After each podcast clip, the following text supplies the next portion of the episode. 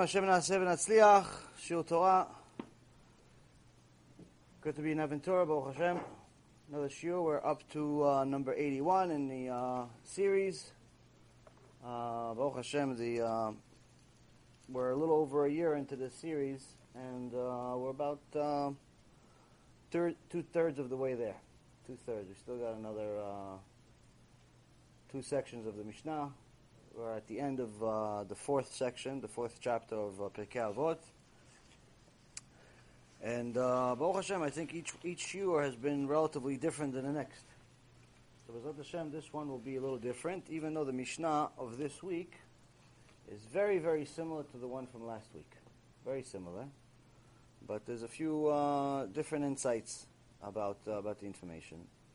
Uh, little updates, just uh, current affairs. Obviously, anyone that uh, realizes right now we um, have a war pending. Korea shot shot some more missiles.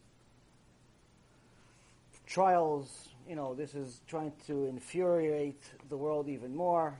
Uh, the situation in uh, Saudi Arabia continues to deteriorate. The guy that took control um, is uh, said that he's torturing the people into submitting all of their money, just like we talked about a couple of weeks ago.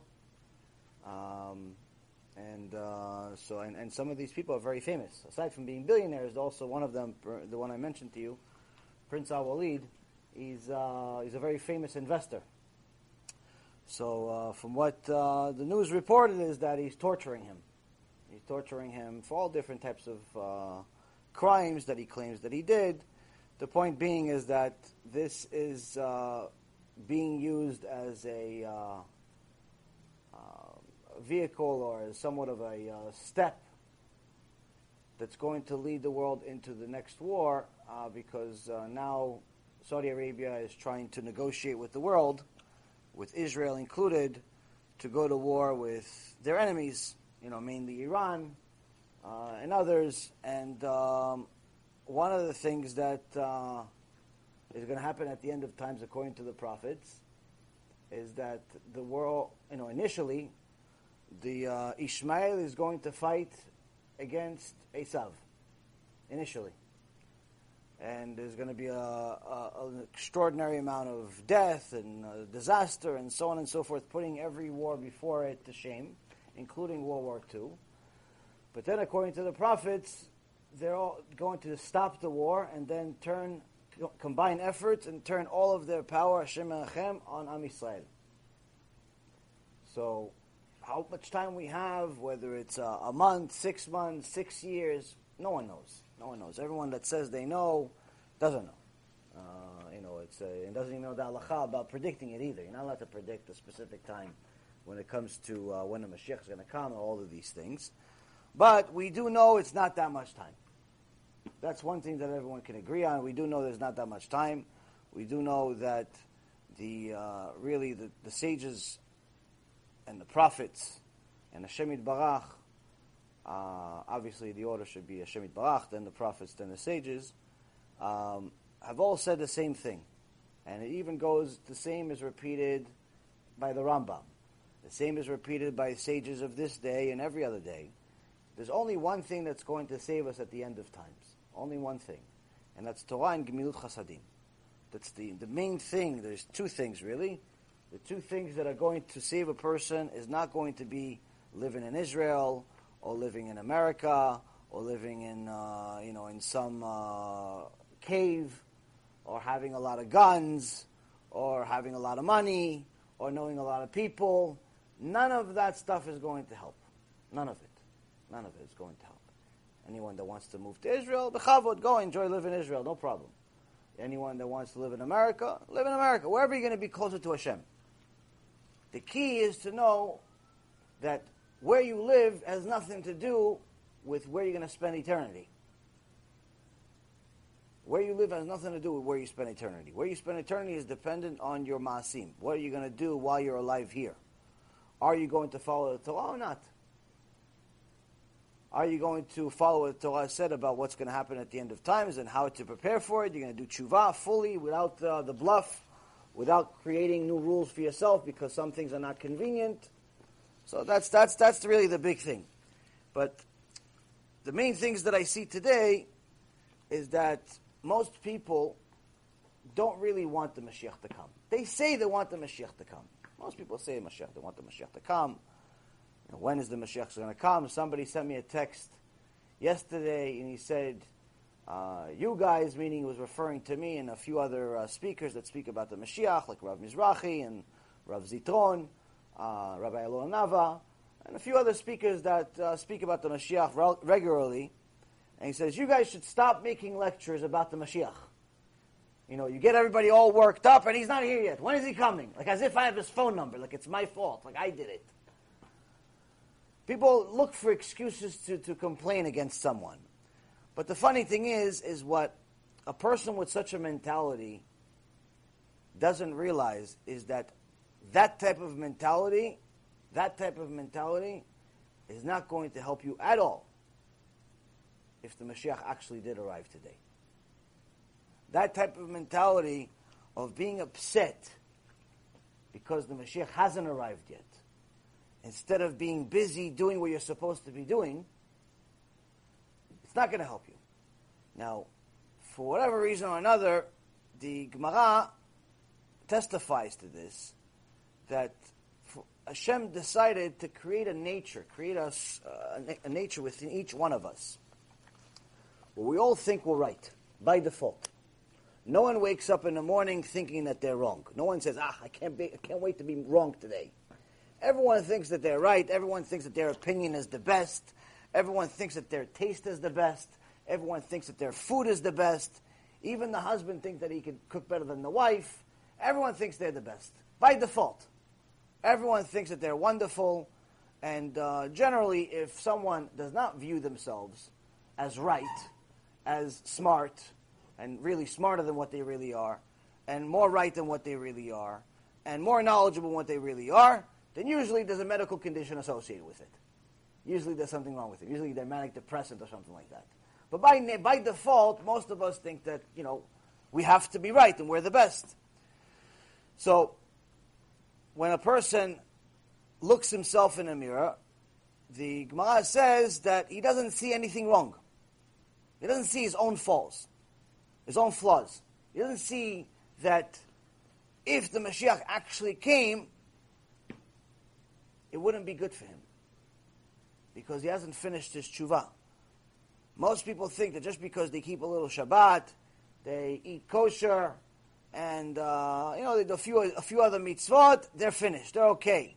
They're ready. Interestingly, the Tanaim, the Tanaim that spent their days, nights, and everything in between trying to sanctify Hashem's name, were worried about Mashiach. They were worried if the Mashiach showed up, would they be saved? These are Tanaim. These are people that were so holy they were able to revive the dead. They were worried, what if Mashiach shows up? Am I ready? Am I ready? Am I ready to, to, to, to pay the bill? All the sins that I made? These are Tanaim. They weren't confident. David Melech, David Melech, Kodesh Kodashim, was scared to death, scared to death of getting judged by Hashem. He says, what did I, I did so much wrong, Hashem. He says in Tehillim, I did so much wrong, Hashem. Eh, what, what could I do? Please don't judge me for what I did. Be fair, you know, I know if you judge me for everything I did, there's no way I'm going to survive. If you judge me for every, David HaMelech, all of our prayers based on David HaMelech. Tehillim, David HaMelech. Uh, Mashiach, David HaMelech. I mean, he's the fourth pillar to the Merkava. Shechina of Hashem rests on Avraham, Yitzchak, Yaakov, and David HaMelech. And he says, Hashem, don't judge me for everything I did, all the sins I did. David HaMelech is worried about sins. Us, no, no, I keep Shabbat, everything's okay. Everything's okay. I keep Shabbat, I keep kosher, sometimes, you know, I do this, I do that. You know, everybody counts their mitzvot on one hand. Moshe Rabbeinu made one sin, which really, for us, is a mitzvah. It's not even a sin. It's a mitzvah. He made one mistake. You can't even call it a sin. If it wasn't written in the Torah, you wouldn't be allowed to say it. He made one mistake. Mistake. He prayed about that one mistake. It's not really a sin. But in his level, it was considered mistake. 515 times, Parashat Vaetchanan. 515 times for one mistake. One mistake he made his entire life, 120 years, he made one mistake. One mistake. One mistake. We make one mistake every second. He made one mistake 120 years. He prayed 515 times.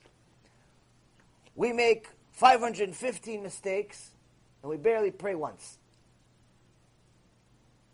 But we expect Hashem to send us the Mashiach, Mashiach, Mashiach, and I'm okay. I'm okay. I don't have to do tshuva.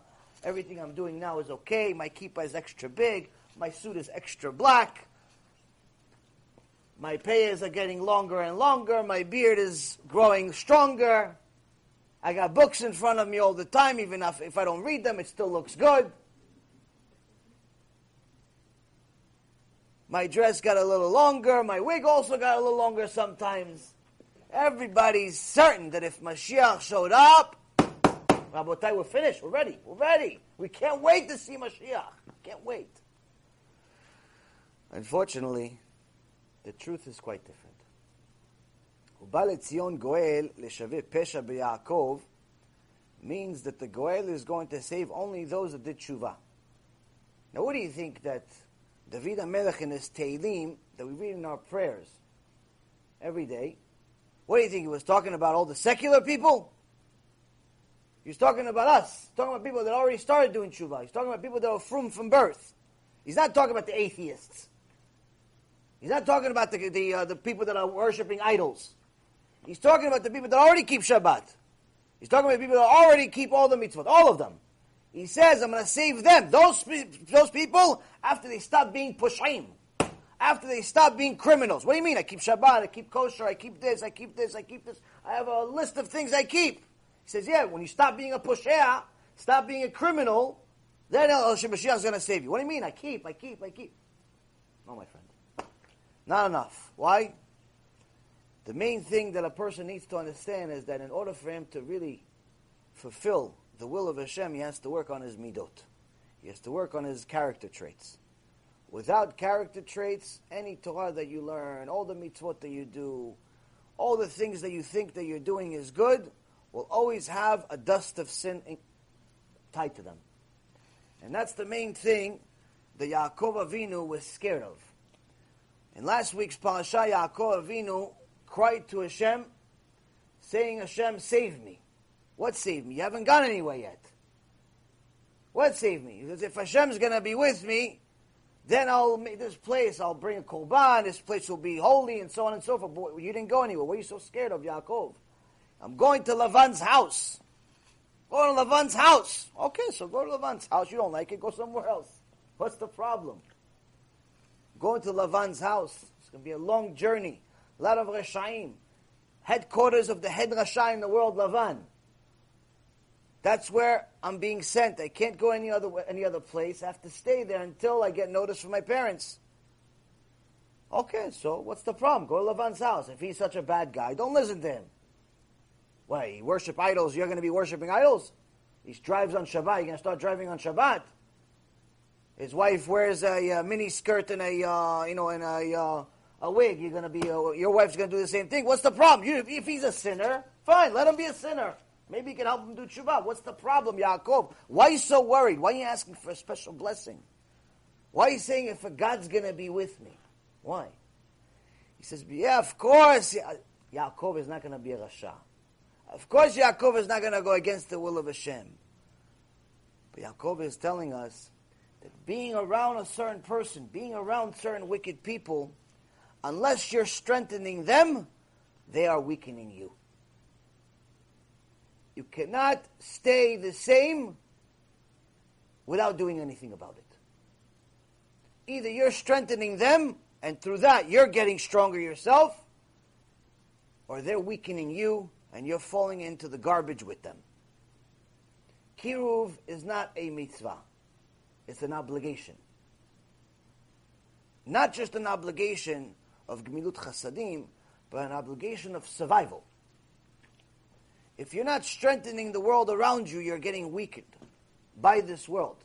And Yaakov Avinu, although he was obviously just went to yeshiva for an extra 14 years, and he knows the entire Torah much more than we know today. The Torah that the Avot HaKadoshim had was much more extensive than the Torah that we have today.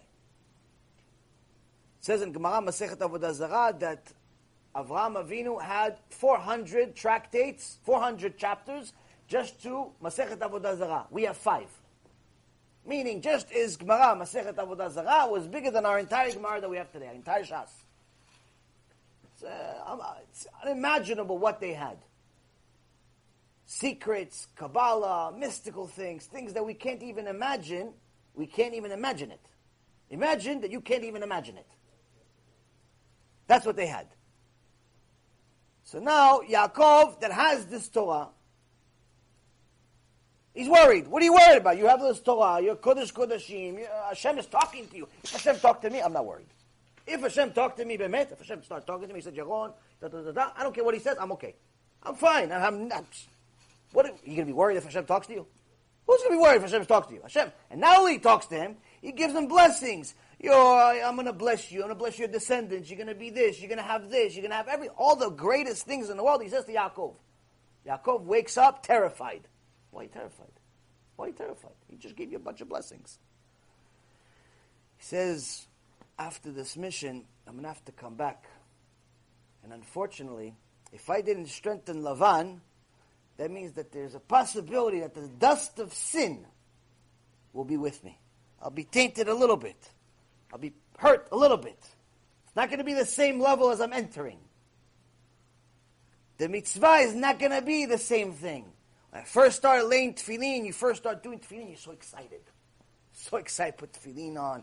Oh, you feel holy. You feel like you're flying. First time you do tefillin, 13 years old, or if you did tshuva later on in your life, you know, put tefillin on, you feel like you're Moshe Rabbeinu Mount Sinai. No, no more, no less. You feel great. Tefillin, shh, amazing.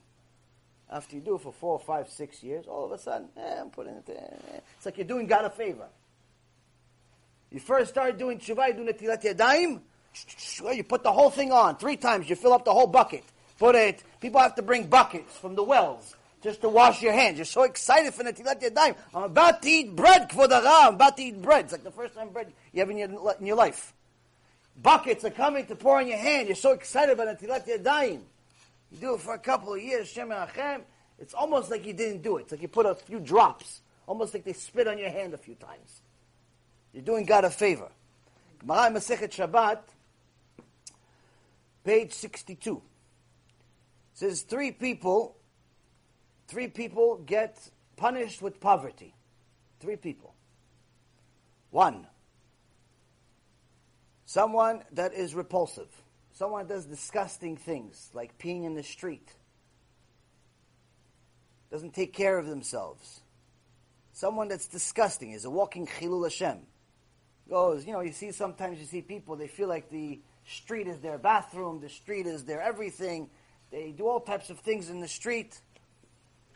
They make babies in the streets. They their filters on the streets. Everything there. It's like it's like no shame whatsoever. All the busha that they're supposed to have somehow they lost it. Maybe they lost it on a, uh, in the store or something. You should go look for it. No busha whatsoever. Repulsive people. Hashem says He's going to send them a certain angel by the name of Naval. Naval is the angel in charge of poverty. Why? Naval means repulsive. Second, someone that his wife curses him to his face. Someone his wife curses him to his face. What's his, his fault? She's cursing. She's the one. I said on Sunday something I heard from Rav Yosefi. He's been doing Q for over 50 years. I think by now he knows what he's doing.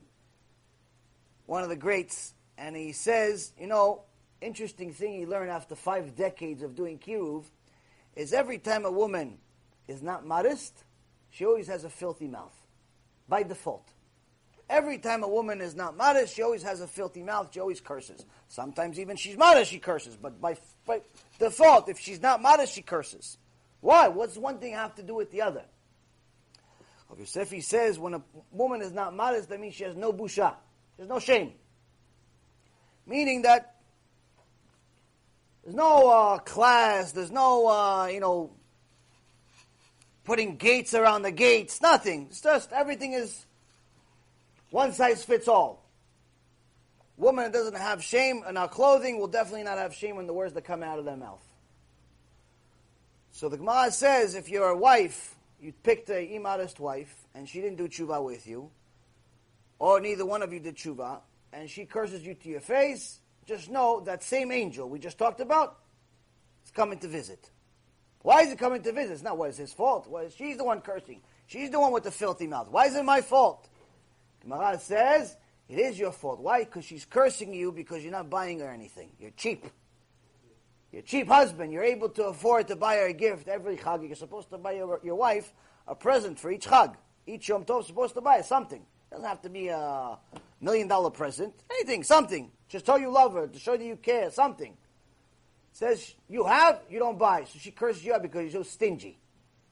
Meaning that stinginess is disgusting in the eyes of Hashem.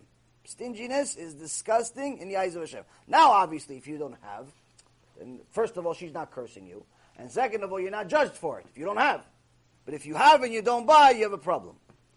Third, third, someone who is a mizalzel benetilat yadayim. Someone who does not treat netilat yadayim, washing your hands before you eat bread, with kavod. He does only a little bit of water, like he's doing God a favor. Like God needs your water. Doing a little bit. So one of the Ravs in the Gemara says, wait, no, listen, maybe it's just Maybe what the sages are telling us is if you just don't do it at all, if you just skip that process, you don't wash your hand, you right away go eat the bread. So Rabbi Chiya says, no, no, no, no, no, no, no. Absolutely, it means if you don't honor it. Why? The way that I know for sure I got rich, he says, Rabbi Chiya says, the way I know I got rich, how? I put a lot of water on my hands when I do it the Tilat Yadayim. I got rich that way. That's my sgula. You want a sgula in the Gemara? So now, you have extraordinary things happen in the world. A lot of balagan, a lot of politics, a lot of craziness, but very few people are looking in the mirror and saying, you know what, maybe it's time that I start doing a checks and balances of what I'm doing. If I'm ready for the Mashiach, if I'm ready for Judgment Day, if I'm ready for anything. But most people don't care. Most people don't change. Most people don't really think there's anything wrong with them. Most people think that if there's something wrong, ah, it's just something small.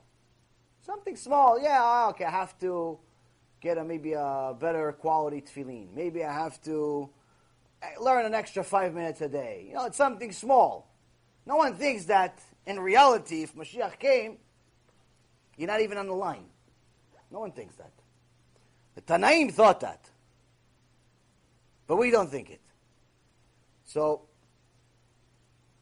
one of the main reasons is because we've been poisoned by the world around us to such an extent that we can't tell the difference of who's Jewish and who's not. It's hard for us to tell the difference between who's Jewish and who's not. Of course, somebody's mother is Jewish by default. I mean, obviously, their halacha says that they're Jewish, but I don't mean that. I don't mean that. What I mean is that many Jews, both religious and non-religious, are very similar, have very similar lifestyles to the rest of the nations. Very similar lifestyles. So last week when I talked about how you're not allowed to celebrate Thanksgiving with the Goyim, you want to have turkey, you can have turkey any day of the year. There's no problem with eating turkey. Enjoy. As long as it's a kosher turkey, go ahead and enjoy it. But as far as celebrating a special holiday that's, that's for the Goyim, you're not allowed to do it. Even more so if you're inviting them, if you're inviting non-Jews to your house. Even more so if you're, if you're going to their house. Not allowed. Even with the kosher turkey, you're not allowed. Who fought it? Who, who would you think? You would think that the people that would uh, got, got a lot of traction. It's not like I made up this law. This is the law of the Torah. People blame me all the time, like I wrote the Torah. Why I wrote the Torah, but I didn't. I promise. Hashem didn't ask me for permission. If he did, at least I'll write my name at the end. Author, Yaron Reuven. Give me some rights. Give me a dollar for each uh, each book or something. Some royalty, something. You know how rich I would be? They sell billions of books every year. So, a lot of people got upset. But who got upset? Who got upset? Secular people, atheist people, Christians, Catholics, Orthodox. Orthodox people, modern Orthodox, somewhat Orthodox, maybe Orthodox, sometimes Orthodox, whatever Orthodox, religious Jewish people, or what people they call themselves religious, they were the ones that got really, really upset about this few minute clip that says you're not allowed to celebrate Thanksgiving. Saying, no, but we live in America and we should thank America. What about thank God? No, but it's about God. We're thanking God. Okay, you can thank God every day. Why do you have to eat a turkey with the goyim for that? No, but everybody had every excuse in the world of why you're supposed to and have to and should and why and who and how. And now it's a special day. And it, I have one question for everyone. Anyone that celebrated this holiday, anyone that thinks it's the right thing to celebrate the holidays of the Goyim, whether it be 4th of July or Thanksgiving or like that uh, imbecile, uh, he calls himself a rabbi, he's celebrating Christmas now apparently. Uh, you know, he says to everybody that he's honoring, uh, he's honoring the goyim now. He goes shopping for Christmas or Xmas. Shem Menachem calls himself an Orthodox rabbi because his payas are very long. And uh, the point is that I have a question for everyone. You have all these holidays, whatever they call them holidays: Fourth of July, Xmas, uh, Thanksgiving, I don't know, Easter, whatever, whatever holiday, Kwanzaa, I don't care, whatever, all these holidays. Right? You have these holidays. And any time Torah tells you, Torah tells you not allowed to celebrate them. And you get upset, especially Thanksgiving. It's a neutral holiday. Everybody made it like it's uh, Matan Torah. It's a Shavuot. I said now loud, uh, it's like, oh, what are you doing? Ah, yeah. Chilul Hashem. Chilul Hashem. Okay, said Let me ask you a question. I mean, can you look in the mirror when you answer this question? Mamash, you have to look in the mirror when you ask this question, because I can't see you, because you're somewhere away. When you can ask yourself the question, I'm not going to be there. So you have to look at yourself in the mirror to see if you're full of it when you answer. Are you as excited, and are your kids as excited? Your kids, your little kids, little five, six, seven, eight, nine, ten year olds that you have in your house, running around your house, breaking your house. They're all getting ready for this turkey because you're going to play football and baseball and this ball and that ball and you're going to bake it and you're going to burn it and you're going to, whatever, all the things you're going to do with this turkey. Fine. Let's say you're going to do all that. Are you, and them and these kids, are you as excited? Are you as excited about Rosh Hashanah as you are about Thanksgiving? When was the last time you were celebrating with the whole house for Rosh Hashanah as you did for Thanksgiving? When was the last time you celebrated and got prepared and everyone's ready and you baked something special and everything was great for Rosh Hashanah? But I don't mean, oh yeah, I celebrate Rosh Hashanah, I went to shul. No, no, no, no. Excited. Excited. I don't mean you have to do it if you're a relig- if you call yourself a religious Jew. Obviously, you have to go to shul, you have to eat some food. I don't mean that. I mean excited. You had like fire in your veins and you were willing to defend the honor of Rosh Hashanah as much as you did for Thanksgiving by calling me names and calling other rabbis names. And when? When would you defend it? You defend any Jewish holiday in the history of your life like you did the holiday of the Goim? Once you look in the mirror and you see that the answer is no, then realize you're partially a Goy. You've become so connected to it, you've become part with it. It's time to do tshuva. Now,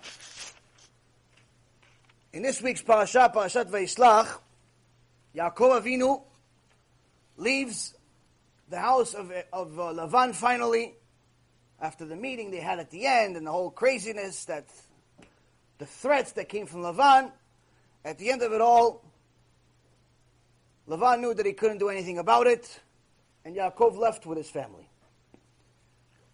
Now, the parasha starts, Vayishlach Yaakov malachim lefanav el achiv arza seir sedes Edom. Yaakov sent angels. Rashi says, angels mamash, real angels. Yaakov's chavruta, he had a bunch of angels hanging out with him. We can't even draw an angel, think about an angel, even understand what an angel means. Him, he had chavruta.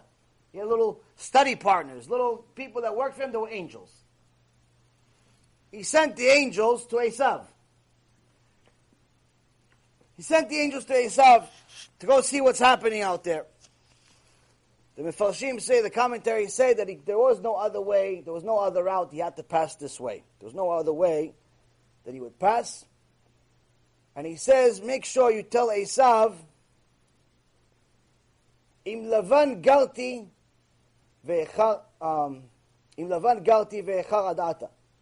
So, he says, I live, tell, tell, um, Esav that I lived with Lavan until now. What? Esav doesn't know. Esav knows. That's why he didn't go chase him down. Esav wanted to kill him for 34 years. 34 years he's been gone. Esav has been upset for 34 years. He didn't forget. 34 years. He went 14 years to the yeshiva. And 20 years Lavan. 34 years he's gone. Esav upset for 34 years. Imagine you're upset for 34 years. Who could be upset for 34 years? Esav is upset for 34 years, so he doesn't know. He could have just went over there. No, he couldn't go. Why? Because Lavan was a bigger criminal than him. You're scared of him. So he's telling the angels to tell Esav, Im Lavan Garti. I lived with I lived with Lavan. He knows. Why are you telling him? Because he's trying to give us a hint and Esav a hint. Garti, the word Garti, uh, which means I lived with him, has the numerical value of 613. Meaning, I lived with the biggest Rasha in the world and I kept the entire Torah. He didn't influence me. He didn't affect me. So if I can live with the biggest Rasha in the world and still hold on to Hashem because my life depends on it, just know that whatever you do, whatever you say, whatever you have, whatever you're going to do, all that stuff means nothing to me. You're not dealing with the regular person. You're dealing with Eved Hashem. You're dealing with a servant of Hashem. And by the way, meet my angels. So already telling Esav, I'm not, uh, I'm not the little Yaakov that you knew 34 years ago. Sometimes it's hard for people to let go of the past. One time there was a uh, childhood chavruta of Rabbi Nachman Breslev. Childhood chavruta. After, you know, came to see him. It was in the same town. Childhood chavruta. I remembered Rabbi Nachman Breslev before he was Rabbi Nachman Breslev. And, uh, you know, everybody, and everyone, you know, obviously, get big honor, Kvod Arav, Gadol HaDor, But this guy from childhood, he thinks it's still the same, uh, same Nachman. Hey, Nachman, hey. So, he comes and he shakes Rabbi Nachman's hand extra hard and like shakes him. Like, hey, no, come on, relax already. Remember me from childhood. Remember me. Oh, what the fuss gova? You think who you are now? What's me? Shmuley from a long time ago. Come on. We grew up together. We played in a sandbox together. Apparently, it, it offended Rabbi Nachman, and instantly the person became crippled. Instantly. On the spot, he became crippled.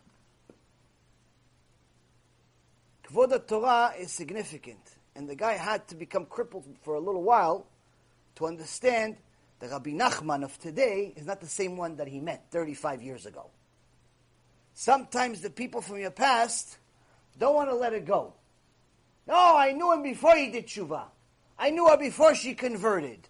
I knew him before he became this. I knew him before he became rich. I knew him before he did this. Everyone wants to tell the world, I knew Donald Trump. We went to school together. What school did you go? Oh, we were in fifth grade together. Yeah, that was 70 years ago. Who cares? You think he remembers you? He didn't remember you when he was in sixth grade and you were in fifth grade. Everyone wants to, oh no, I remember, I remember. What do you remember? What, what, it, what's the difference you remember? No one wants to let go of the past. And the reason why is because it hurts their ego. They see this guy became successful and they're still in the same little sandbox. Nothing changed for them. It bothers them that they didn't become the rabbi. It bothers them they didn't become the speaker. It bothers them they didn't become the president. It bothers them they didn't become the businessman. It bothers them they're still in the same sandbox 30 years later, and the world around them evolved and grew. And they want to pull everyone back down with them. So Yaakov Avinu wanted to make sure that Esav knows, hey, I'm not the same Yaakov from 35 years ago. Just so you know. In Lavan Garti. But after that, despite having angels, despite having all the kedusha that he had, talking to Hashem, being a prophet, he says something strange. He says something that if you don't think about it, you haven't read the parasha. Because if you look at it, if you read the parasha, you have to think about this point for a while. He says in chapter 32, verse 11, until the end of uh, verse 12, קטונתי מכל החסדים ומכל האמת אשר עשית את עבדיך, כי במקלי עברתי את הירדן הזה, ועתה הייתי לשני המחנות. אצילני נא מיד אחי מיד עשיו, כי ירא אנוכי אותו, פן יבוא והיכני אם על בנים. says, I've been, he's talking to Hashem. I've been diminished by all of the kindness and by all the truth that you have done your servant.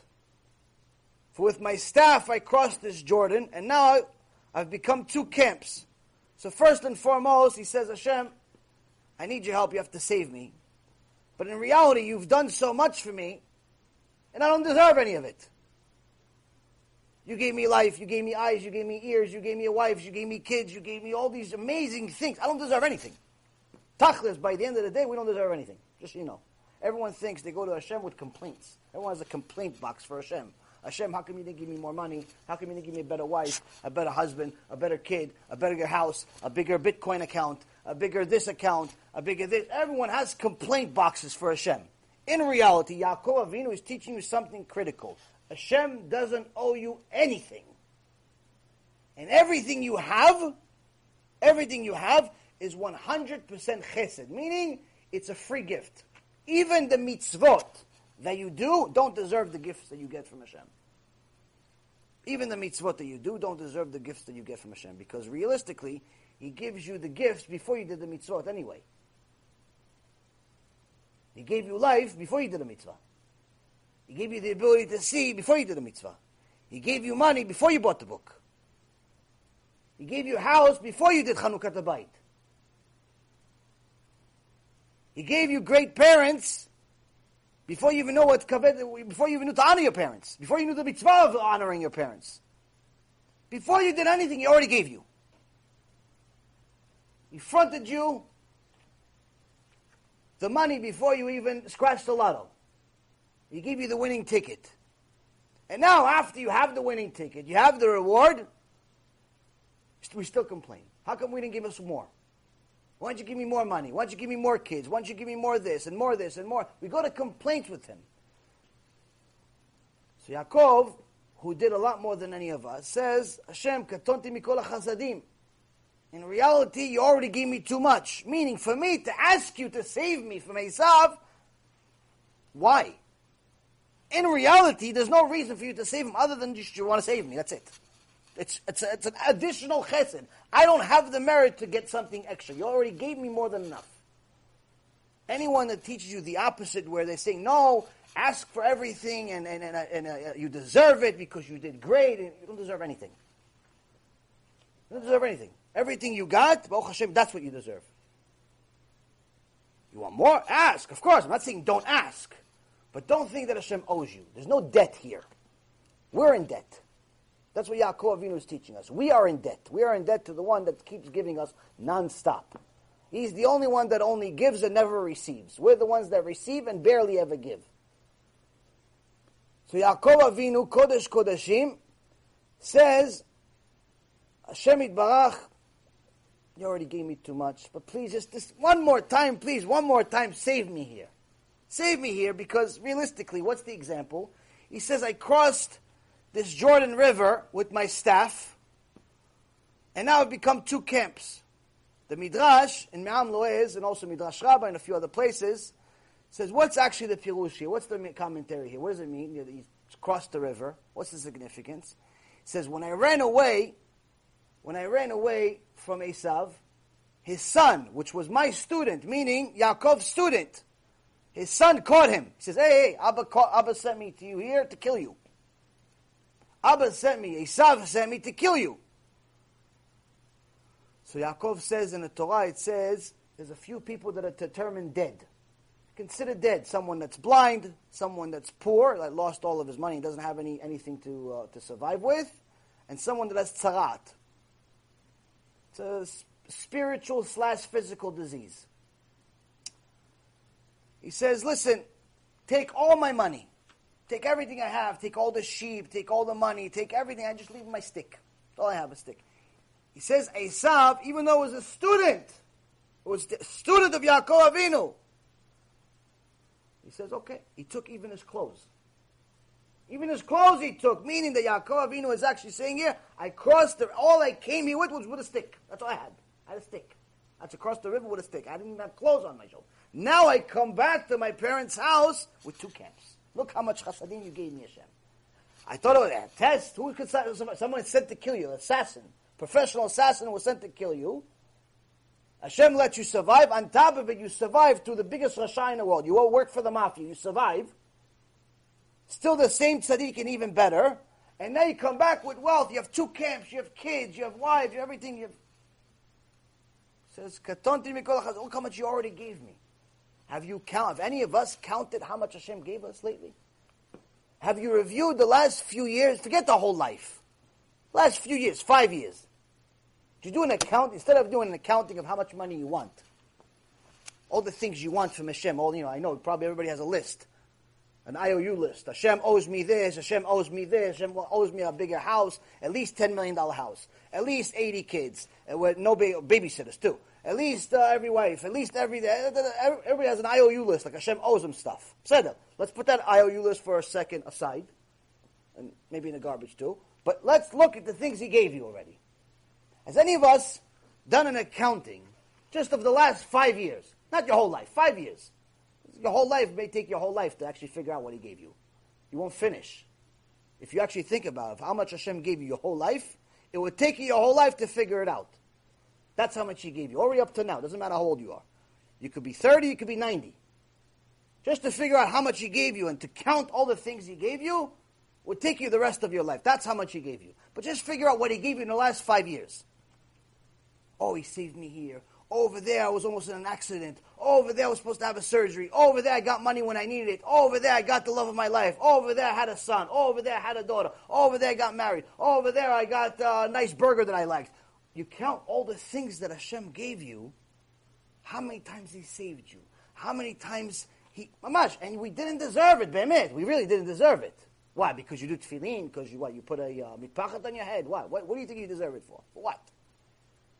What did you really do for him? What? You think he became better because of you? He's the same. He's perfect. But yet, we forget that. We think that he owes us. And it's the wrong mentality. The reason why it's such a bad mentality is because as long as we think Hashem owes us stuff, we forget to be grateful for what He gave us. And if you're not grateful for what Abba in Shamayim is giving you, you're convincing Him not to continue giving you. If you go to Abba and say, Abba, what can I do for you? Abba says, Oh, make me coffee. He said, Nah, Abba, do something else. Okay, make me a tea. No, no, no, Abba, uh, something else. Ah, just bring me the book. I want to read some Gemara. Abba, can you just get it for yourself? You think he's going to want to give you anything the next time you ask him, Abba, give me five bucks to go get some ice cream, give me a hundred bucks, give me a thousand bucks, give me whatever. You think he's going to give you anything?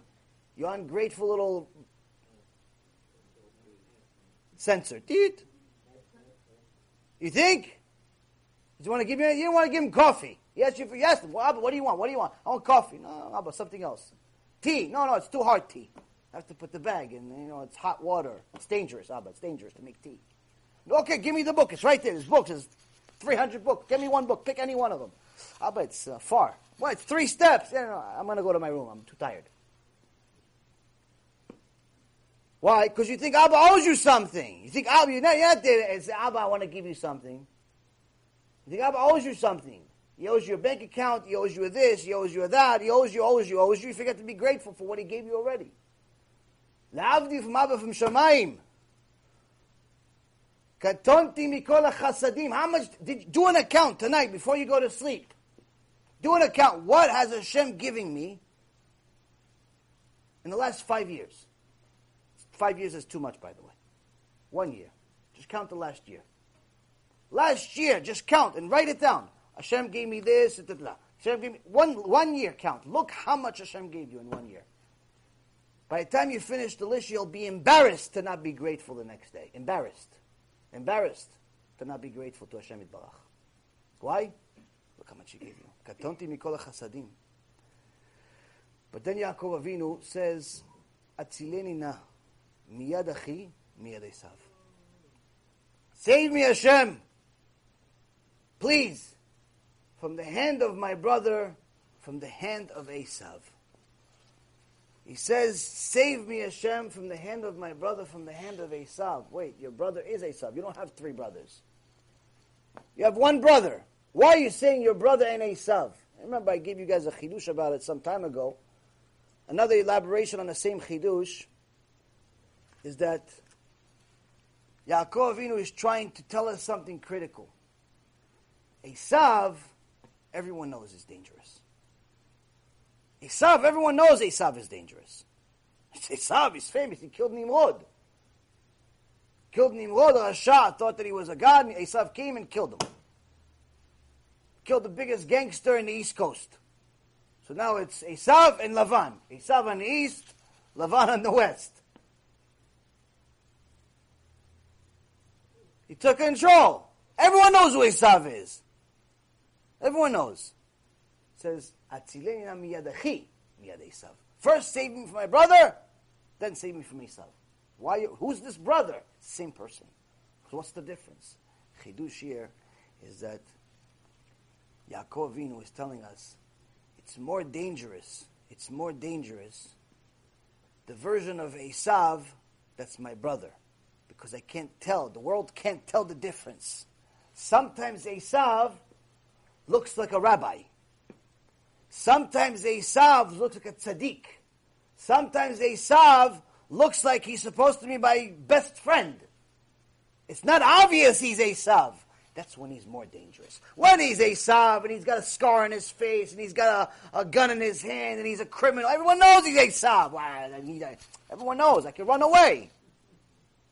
Well, everyone, when it's a Nazi with a swastika on his face, everyone knows it's a Nazi. Hashem is going to punish each one of them in Gehinnom forever. Say Amen. Everyone knows it's Esav. There's no problem. He says, no, save me from my brother. What do you mean? It's the same one. He goes, no, no, the one here that doesn't look like the Nazi. Because he doesn't want to kill my body. He wants to kill my soul. That's the missionaries. That's the Messianic Jews they're not really Jews, they're Christians, but they call themselves Jews. That's the fake Orthodox. That's the fake people of the world. That's the guys that mamash are killing souls for a living. And I'm sad to say that some of them call themselves Orthodox. Some of them look like Hasidim. Some of them look like they're Kodesh. In reality, it's full of tumah, full of impurity. The problem is that most people don't realize that Achi is Esav.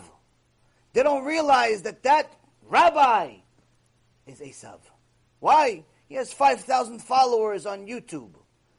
He has a video that he makes. He tells people we should honor Xmas, even though it's for the Goyim. And he shows him and his wife and poor little kids who don't know right or left that they're shopping for Xmas in Target. He says, he makes another video, he says, God spoke to me and said, thank you. God spoke to him. Yaakov Avinu, Yaakov Avinu didn't say God spoke to me and say thank you, but this Rasha Merusha says God spoke to me as a video. God spoke to me and said thank you. To you, thank you. He said thank you to you because you made a, a rap album. As a rabbi, he made a rap album. He said thank you for that. Or he wrote a children's book that somebody else probably wrote because the guy can't speak, let alone talk, let alone, uh, let alone spell. But anyway, he wrote a book and it says, oh, he said, thank you to me. This makes you a Navi Sheker. This makes you a false prophet. In the days of Sanhedrin, they would kill him on the spot. No second chances. He said, God spoke to you and said, thank you. This is Esav. People like that are Esav. There's one Rasha in Israel right now was caught converting people just for money, no mitzvot.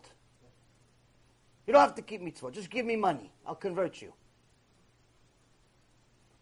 Another lunatic, supposedly a famous singer, orthodox, religious, decided that it's a good idea to go sing for homosexuals in a reform synagogue.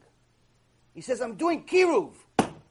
Doing kiruv in a church for homosexuals.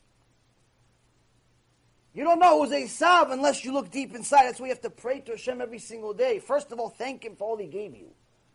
Thank Him for all He gave you. Then say, Hashem, save me from Achi. Save me from my brother. I can't tell the difference. This guy says he's Jewish. This guy says he's. Everyone says they're Jewish. Everyone says they're kosher. Everyone says they're great. Everyone. Who's going to say they're not great? Who's going to say, yeah, I'm a liar, by the way?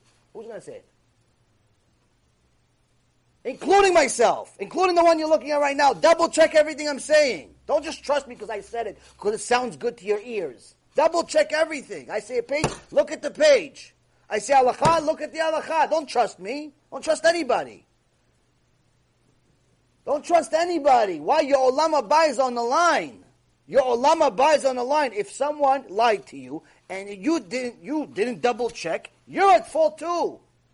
Think? Just because somebody lied to you, told you that as long as you go to mikveh, everything's going to be okay? And you falling for it for 90 years, it's okay, you think you're going to Gan Eden? They're going to give you a different mikveh with lava in it for being so foolish. What do you think? You could just claim ignorance in Shemaim? Double check everything. Everything. Don't trust anyone. Yaakov Avinu is telling you that. Don't trust anyone. Double check everything. Atzileni nami yadachi. The one that looks like my brother, save me from him. Esav, I know he's Esav. I see a Catholic guy, a Christian guy, a missionary guy, I know it's Esav. It's not a problem. It's not a disguise. I see the Messianic Jew, this uh, Shapiro in Machshimo. I see him, I know it's Esav. It's not a problem. But a lot of people don't. Why? They haven't double checked. He looks Jewish. He speaks Hebrew. He reads from a, you know, from a, from a Chumash. He says Hashem, Hashem a million times. He also says Yoshke, but whatever. A, he calls him Mashiach. He calls him a lot of, it sounds Jewish, really. It really sounds Jewish. But it's Christianity. He has a lot of things. A lot of material things to disguise. Satan pays well. He pays cash. He pays cash for as much as you can spend. Satan pays as much as you can spend. You want to be rich? Work for the Satan. But you're also going to have eternal suffering for it too. So now a guy like that, you don't know, it's a unless you double check. Unless you double check. The other imbeciles, all the people that are saying all these fake things about converts, there's a uh, ger toshav, ger this, you don't have to convert anymore. You could just be a Jew without being a Jew and make all these new rules. Rambam was wrong. This one is everyone's wrong until today. Even though, in comparison to everyone before us, we're all like monkeys. Somehow we, these people think they're smarter. These people think they're more righteous. You have to double check. You can't be spiritually lazy. You cannot afford to be spiritually lazy. This is one of the things that I see today with a lot of people that both in a Jewish world and a non-Jewish world. In the non-Jewish world, unfortunately, some people are falling for this trap, for this fake Ger Toshav movement, where pretty much, according to these couple of uh, people, you don't have to convert anymore. You can keep Shabbat, you can keep mitzvot, you can learn the entire Torah as a goy, as a non-Jew. No problem. As long as you keep sending them checks too, because of course they keep writing books that you have to keep buying, even though it says the same nonsense in each one of them. And it's all kfirah, and one of them pretends like he's a prophet. Anyway, they're Orthodox Jews, and uh, we should listen. So these people, these righteous non-Jews, righteous goys, they were planning on converting for so many years, were planning on getting closer to Hashem for so many years, were planning on getting better and better in regards to their honoring of Hashem. What did happen? They said, no, no, some rabbi told me that I don't have to do anything anymore. I can just sit home, I can watch Shiuret Torah, and that's it, I don't have to convert. And when you get up to Shemaim with that argument, they're going to tell you, why were you so lazy? What do you mean? I woke up every day at 6 o'clock in the morning. Yeah, but why were you so lazy? What do you mean? I, I learned Torah. Yeah, yeah, but why were you so lazy? What? I, I watched the shiurim. No, no, you were spiritually lazy. You didn't double check. You didn't double check to see that these clowns are lying. They're making up new rules, new laws, new Torah, new religion. Why'd you fall for it? 3,300 years it hasn't changed. Today changed because some guy decided it? No, no, the other guys are too scary. They're scary. They talk about Gehenom. It's too scary. What do you think? The uh, Torah is a cartoon book? It's very scary. The Torah is very scary. Whoever doesn't teach you a scary Torah is not teaching you Torah. Torah is very scary. Every page in the Gemara is scary. Every page in the Torah is scary if you understand what it means. It's very scary. It's not a fun book. It's not a, it's not a cartoon. It's very scary. Why? Because you don't listen and you don't understand. You have, you, have a, you have a serious problem. A problem that's eternal, not just temporary. It's not a week in punishment. You go to suspension. You have to stay in school for an extra couple of hours. If you understand the verse the wrong way, you have a problem. If you keep Shabbat on the wrong day, you have a problem. It's not a problem for two hours or two days or two weeks or two months. It's a permanent problem. If you marry the wrong person, it's a permanent problem. If you make money the wrong way, dishonest way, you have a permanent problem. No person in the history of, of the world has ever entered Gan Eden with dam on his hands, with blood on his hands. Stealing money is considered blood on their hands. Unless you do tshuva for it, you can never enter Gan Eden, ever. If you, dis, uh, if you didn't understand that halacha and you thought that gambling is okay, you have a problem. It's permanent. Torah is not a joke. It's not a fun book. It's fun to learn it. It's fun to learn the truth. It's amazing. It's invigorating. It gives you life. I felt terrible this afternoon. I started learning. I felt like I was in Gan Eden. Mama, it's terrible. My wife said, I don't know, maybe we take you to the hospital. I don't know what happened to you. I didn't know either. I started learning Torah. I got to Gan Eden. Torah is the greatest thing in the world, but it's not a fun, like, cartoon. Oh, yay, let's dance. It's not. Whoever teaches that level of Torah, it's not Torah. Every verse means something. What do you think Hashem wrote it just because he had nothing to do? And that's what people need to understand. You cannot afford to be spiritually lazy. Someone tells you the law changed, verify. How? Who? When? Is it possible? Who else agrees with it? Oh, only you and your friend? And you happen to make money out of it? Rambam was wrong, or Yashiv was wrong, Vadia was wrong. I mean, everybody's wrong except you too. That's it. This is the new Rashi and Rambam next to him. Like what? Is it Rabbeinu Tam and Rashi? How? How is it possible that we have a, a bigger Chacham than the previous generations? How is it possible? It goes against the Torah. It's in the Torah. It says that every generation is worse than the ones before it. It's in the Torah. It's part. It's part of nature. It's part of the world that Hashem created. It's not possible for you to be greater than anyone before you. Not possible. Even if you learn Torah for a thousand years, you will never be greater than Rashi. You will never be greater than Rav Ovadia. You will never greater, be greater than Rambam or Rabbi Akiva or Moses or anything. You'll never be greater than anyone before you. Never. It's not to toot your own, it's not to, to, destroy your confidence. It's just that's the nature of the world. You can be this generation's Moshe Rabbeinu. You could be a giant. You could be Gadol HaDor. You could be a type of person when they say tzaddik bala'ir, oh, he entered the city. Let's celebrate. Sure. You could be a big chacham and know the, all the secrets of the Torah that you're able to attain in this generation, sure. But to say, no, I know better than the previous generation, the previous chachamim, who do you think you are? Who do you think you are?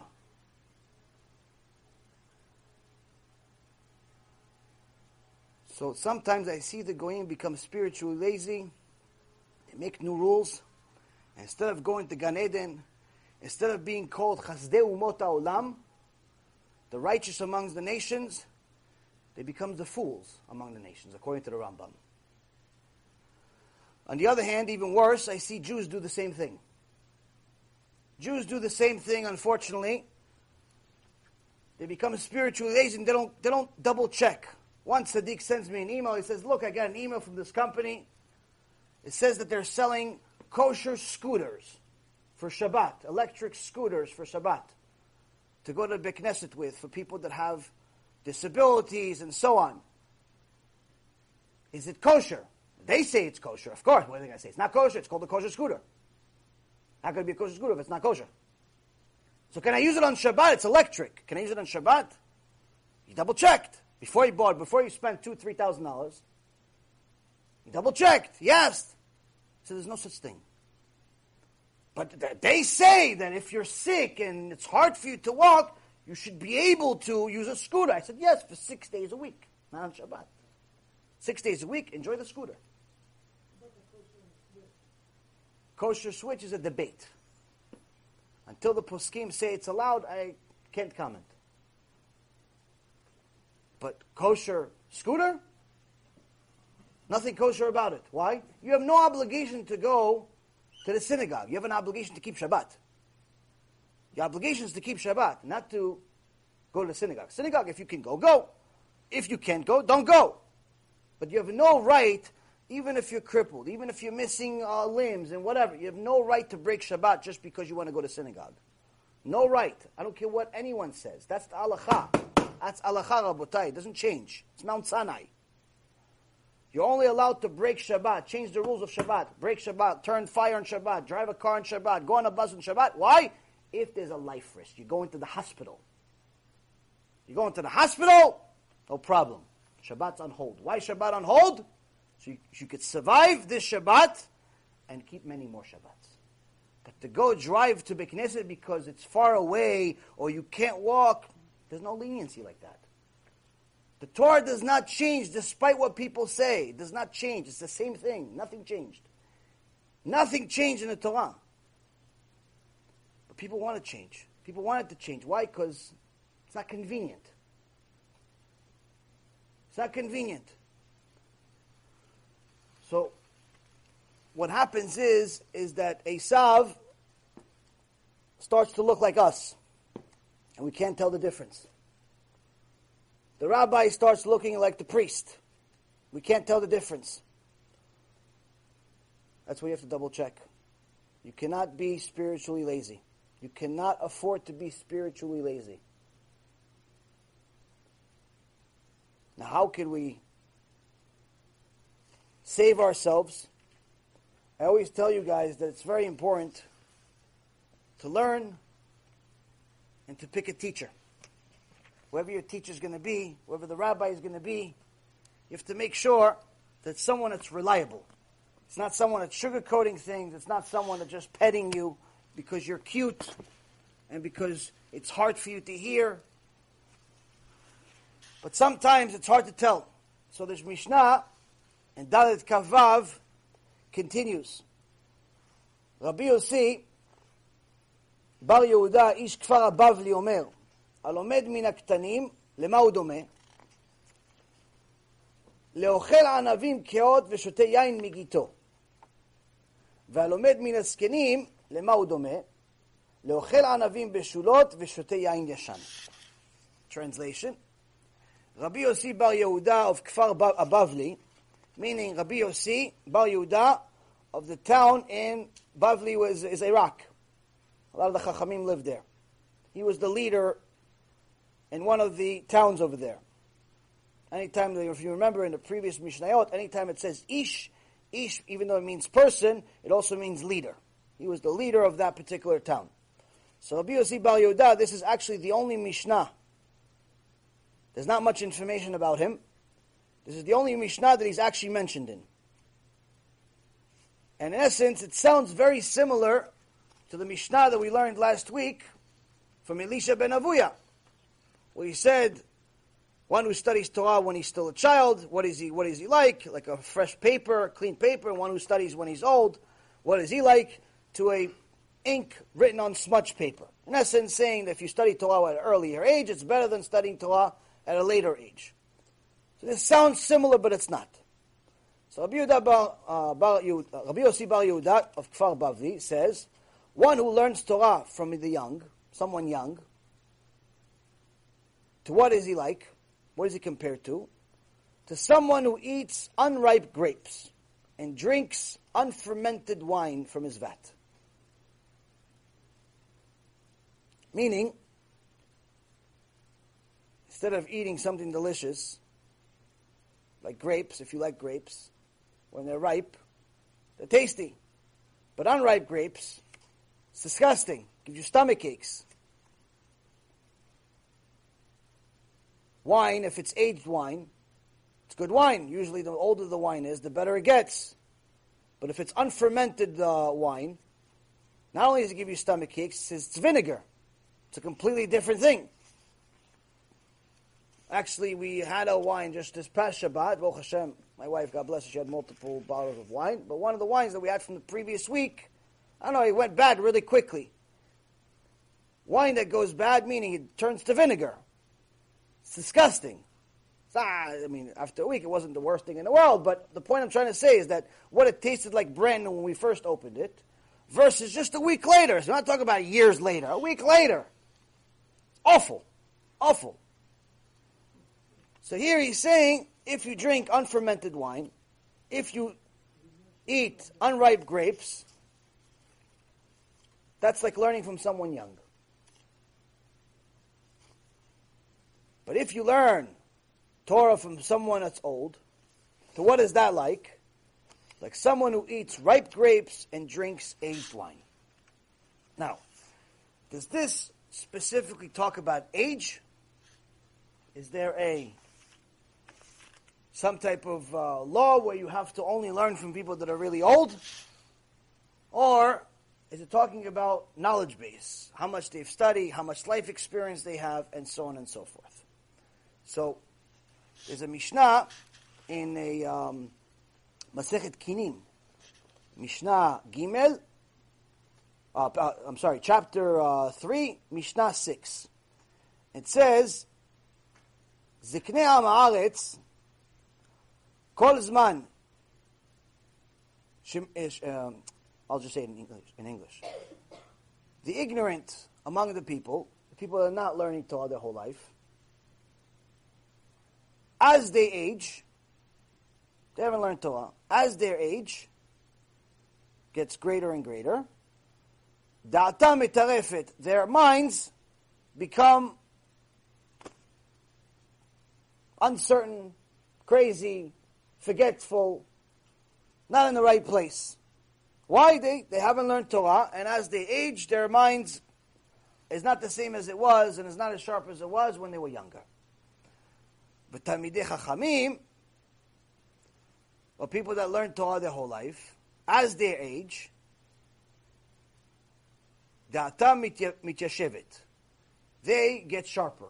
They get better.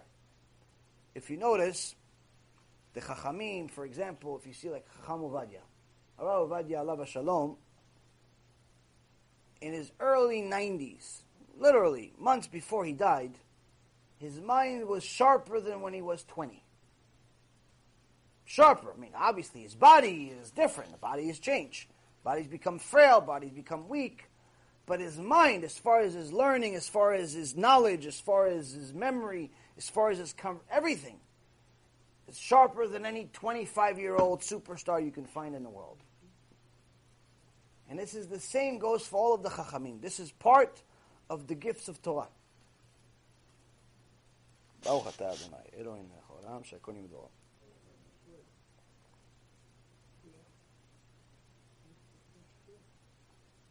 So, Hashem put it in the teva, put it in the nature of the world that when a person learns Torah, he has benefits in this world, he has benefits in the next world.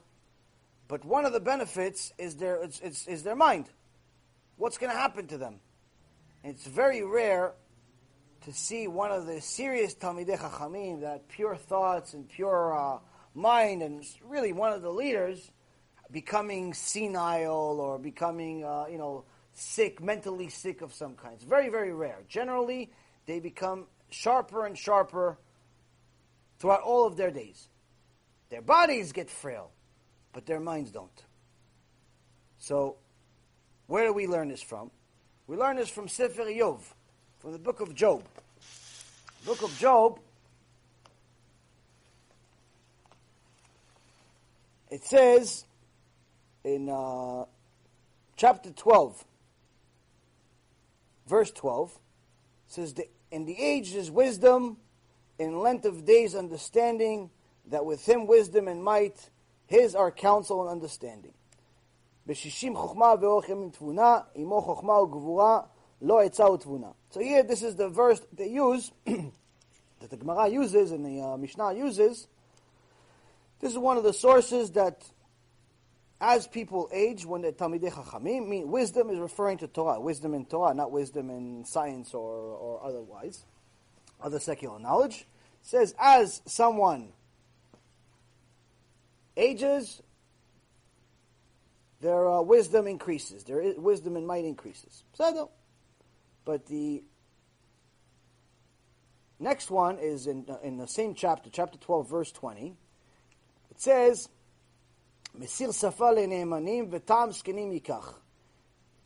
He distorts the utterness of the trustworthy and takes reason away from the elders. Meaning that the rationale, the common sense of the older people that are ame'aretz, that haven't dedicated their life to, uh, to Torah, could easily be taken away from them. Why? This is one of the realities or, or, or the downsides of not learning Torah our whole life. So now, so if this means that you could only learn Torah from old people, what am I doing here? Baruch Hashem, I'm not that old. So one of the Divrei Chazal says, Ezu Chacham, Baal Nisayon. Who is wise? Someone who has experience. So the Vilna Gaon, Alav Shalom, says, how do you determine who's going to be your rabbi? There's a few things that a rabbi needs to have. Meaning, how are you going to determine who you're going to learn from? Well, you learn from anyone who just knows alachot. You learn uh, from anyone who wears a hat. Anyone has a beard. Well, how do you, how do you decide what to learn? Because over here, Rabbi Yossi is saying that the teacher is very significant. It's, you can't just decide to learn from whoever you want. There has to be a uh, certain choices: young, old, smart, foolish, attitude. What's the? How do you determine who to learn from? Because we just talked about for the last hour.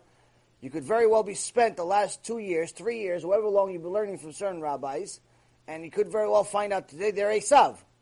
Why? Because two years after learning, you're still violating Shabbat. Two years after learning, you're still not keeping anything more. Only thing you're keeping is that you're keeping a schedule to watch the shiurim every week. Otherwise, you're not doing anything else. Nothing changed. You still eat whatever you want. You still act the way you want. None of the, none of the midot have changed. Nothing has changed.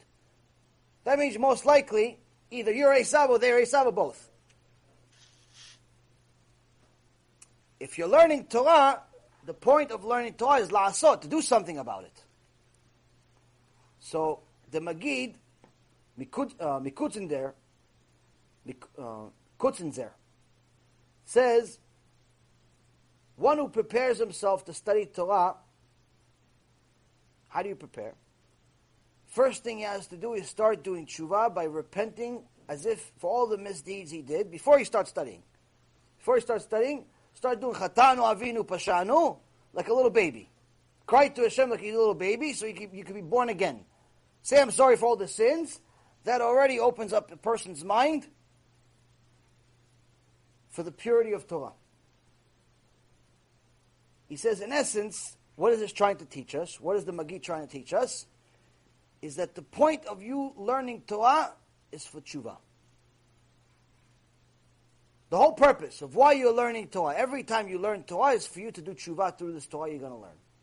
If you're learning Torah, so just so you can tell people certain stories, if you're learning Torah, just so you can tell people, I, I know a bunch of halachot, if you're learning Torah just because you want to tell people, I told you so, I know more than you, lo b'shamayim. That's not Torah from Shamayim. That's your, that's your ego. Your ego is learning. You're not learning still. A lot of people like to learn alachot. It's very good and very important to learn alachot. The problem is, is that many people learn alachot, but they forget to work on their midot. So in reality, the only reason why they're learning halachot, they're learning the laws, and I see this all the time, almost every single Beit Knesset I've ever been in, there's always a few people that stay after, They learn halachot, they read out loud. You have to do this, you have to do this, you have to do this, which is good. It's good. By, by default, it's very good. You have to learn halachot every day. No question asked. You have to learn. The problem is that very often I find that many people learn plenty of halachot but still act like Esav. They still don't know how to behave. And all they're doing with all the halachot that they're learning, all the laws that they're learning, is just telling people, I told you, I told you, I told you. Just yelling people that everyone's doing wrong. In essence, the whole point of their learning is not to teach. It's to tell people, I told you so. Meaning it's their ego that's being fed, not their neshama. So, first and foremost, know that the point of learning is tshuva. That's the point of learning. All of the prophets we ever had, whether it's Moshe Rabbeinu, Isaiah, Ezekiel, uh, any of them, any of the prophets uh, that you want to mention, every single one of them had a single mission, had a unified mission. Tell Am Yisrael, do tshuva. Tell Am Yisrael, do tshuva. That's the point. Rabbeinu Tam, alav shalom, used to read Parashat Bechukotai. The, the parasha in the Torah talks about all the curses of what happens when Am Yisrael sins against Hashem. Horrible, horrible things. Bezrat Hashem, in several months, we're going to read it again. Horrible, awful things for anyone that reads it and actually understands what it says literally. I'm not even talking about the commentary and the behind the scenes. Just literally. Read it in a language that you understand. If English is your first language, read it in English. If Spanish is your first language, read it in Spanish. If whatever, you, you speak uh, Mars language, read it in Mars language. I'm sure the Torah has been translated to Mars language. It's been translated to every other language. Point is, read it in a language you understand. Why? Because once you read it, you have to do tshuva. If you believe in the Torah, you have to do tshuva. So Rabbeinu Tam, Rabbeinu Tam used to read Parashat Bechukotai every day. Every single day. Every single day of his life, he learned Parashat Bechukotai. Why? Do tshuva. Rabbeinu Tam, Rabbeinu Tam, connected to Rashi. Kodesh Kodeshim. Some people change their entire life schedule because of Rabbeinu Tam. They keep Shabbat extra longer. They put tefillin, second tefillin on their head. Rabbeinu Tam this is one of the greats. He had to do tshuva every single day, he says. I had to read Parashat Bechukotai, he says, every day. Every day of his life.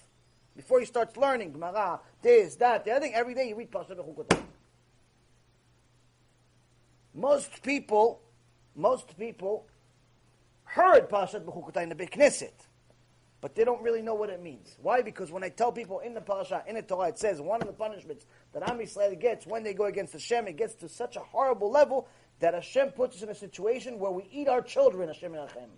Everyone's surprised, shocked. What do you mean? This is the Torah? Who said this? This is commentary? This is a Midrash? This is a Zohar? Who said this? I said, no, Hashem said it.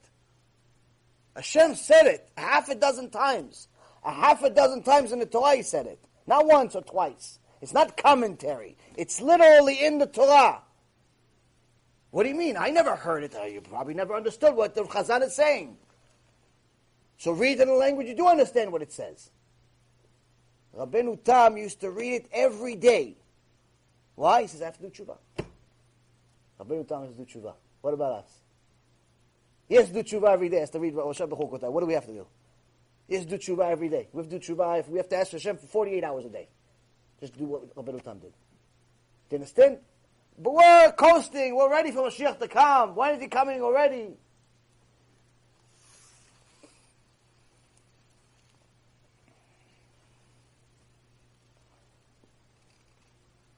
Rabbi Yaakov Kamenetsky, Shalom, one time was on a plane with one of his sons. And next time, I told you guys this story some time ago. Whoever didn't hear it, it's worth hearing it again.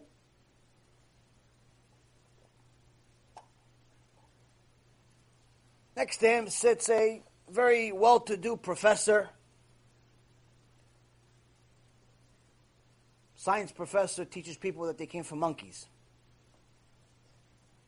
and that uh, dinosaurs ruled the world, and the world is a zillion years old, so on and so forth. He's also on a plane with his son.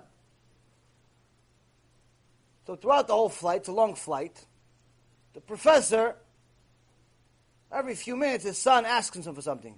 Abba, I'm hungry. Okay, okay. Stewardess, please give my son something to eat. Abba, I'm thirsty. Okay, let me. I'll get you something to drink. Stewardess, please give us a drink. Abba, I'm cold. Okay, hold on. I'll go get you a cover, blanket. Abba, I gotta go to the bathroom. Okay, I'll take you to the bathroom. Abba, I gotta come back from the bathroom. Okay, I'll take you to the bathroom. Abba, I'm uncomfortable. Abba, I'm bored. Abba, I'm this. Abba, I'm this. Uh, every five minutes for ten hours. Ten hours, Abba this and Abba that. Every he's a servant with the, with the stewardess.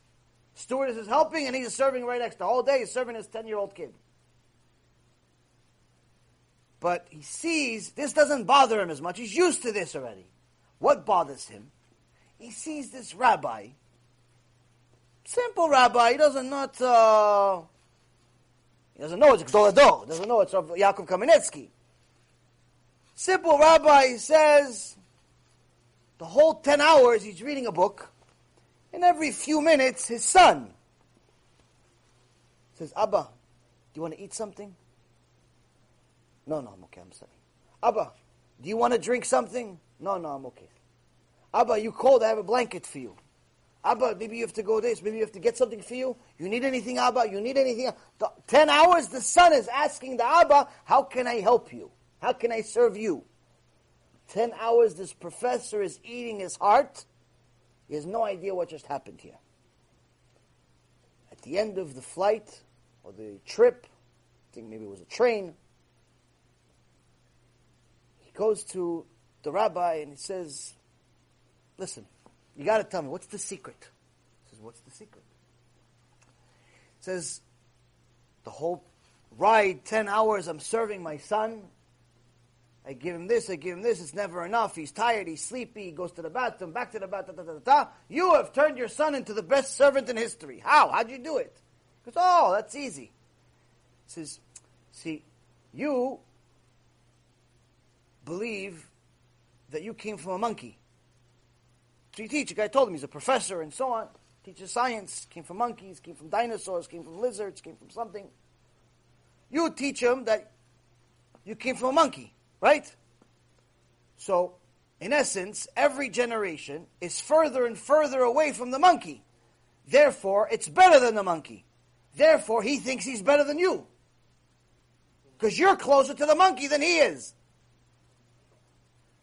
We teach our sons Torah we teach our sons that we came from Hashem, and Adam Arishon, perfect human being, and every generation from the beginning has deteriorated from Adam Arishon, meaning that every generation is further and further from the best, meaning I'm better than him. That's why he serves me. That's why he respects me. So, rule number one in learning Torah The Chachamim explain this time and time again, whether you want to look at some of the Ma'amarim of Rabbi Zusha, of Anipoli, or the uh, Magid, or several others. Bottom line is, a person can never learn Torah from someone that they see that's on the same level as them. If you view your teacher as your peer, don't learn from him. Learn from someone else. If you view your teacher as your friend and your knowledge base is the same, he's not your teacher. Find a teacher. If you think this teacher doesn't have much to teach you, you know plenty, it's not your teacher. Find someone else. Number one rule of Torah is for us to emulate Moshe Rabbeinu, or even Mount Sinai, in the Gemara Masechet Megillah. It says the greatest mountain that ever existed is Mount Sinai. Why? It's not the biggest. It's not the longest. But the Torah was given on Mount Sinai. Why? Why on Mount Sinai? Because Mount Sinai humbled itself. While all the bigger mountains in the world fought, Midrash says, they fought. Hey, look, I'm the tallest, I'm the whitest, I'm the this, I'm the that. Hashem says, you all go away. Torah is being given on Mount Sinai. Why? It's the humblest. I give Torah to the lowest places. That's why the Torah is also, in the Gemara it says, Torah is also, as an analogy, they use it as like water. Why? Because water keeps going to the lowest places. If you put water on top of a building, by nature, it's eventually going to go to the bottom of the building. Naturally, it's going to go to the lowest point. That's why Torah. Torah is gifted to someone who humbles themselves. If you want to be gifted the gift of Torah, you have to humble yourself. You have to decide who you're able to humble yourself to. Meaning, if you have a teacher and you don't think your teacher knows anything, you don't need to humble yourself. Find a new teacher. If you have a teacher that doesn't know anything, find a new teacher. He's not your teacher if he doesn't know anything. But if you think you know the same thing as him, and you really do know the same thing as him, find a new teacher. He's not your teacher.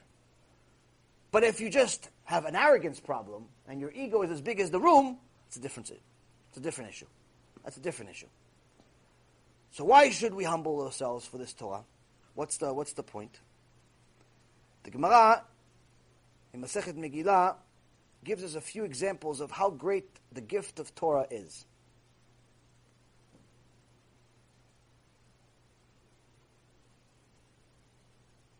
It says, Gadol Talmud Torah, יותר מהצלת nefashot.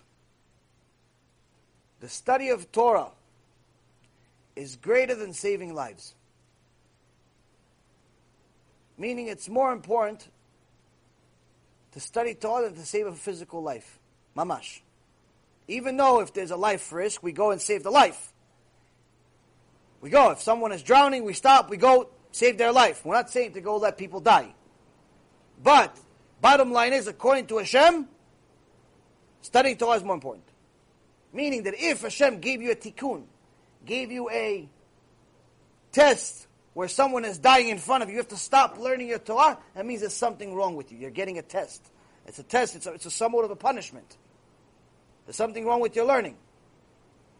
The point being is that because in reality, what he wants you to do, why he brought you to the world, is to learn Torah, not to save lives. Can someone close the door if he doesn't mind? Is it raining? What's happening? So. If you don't mind, if you come in, come in, but just.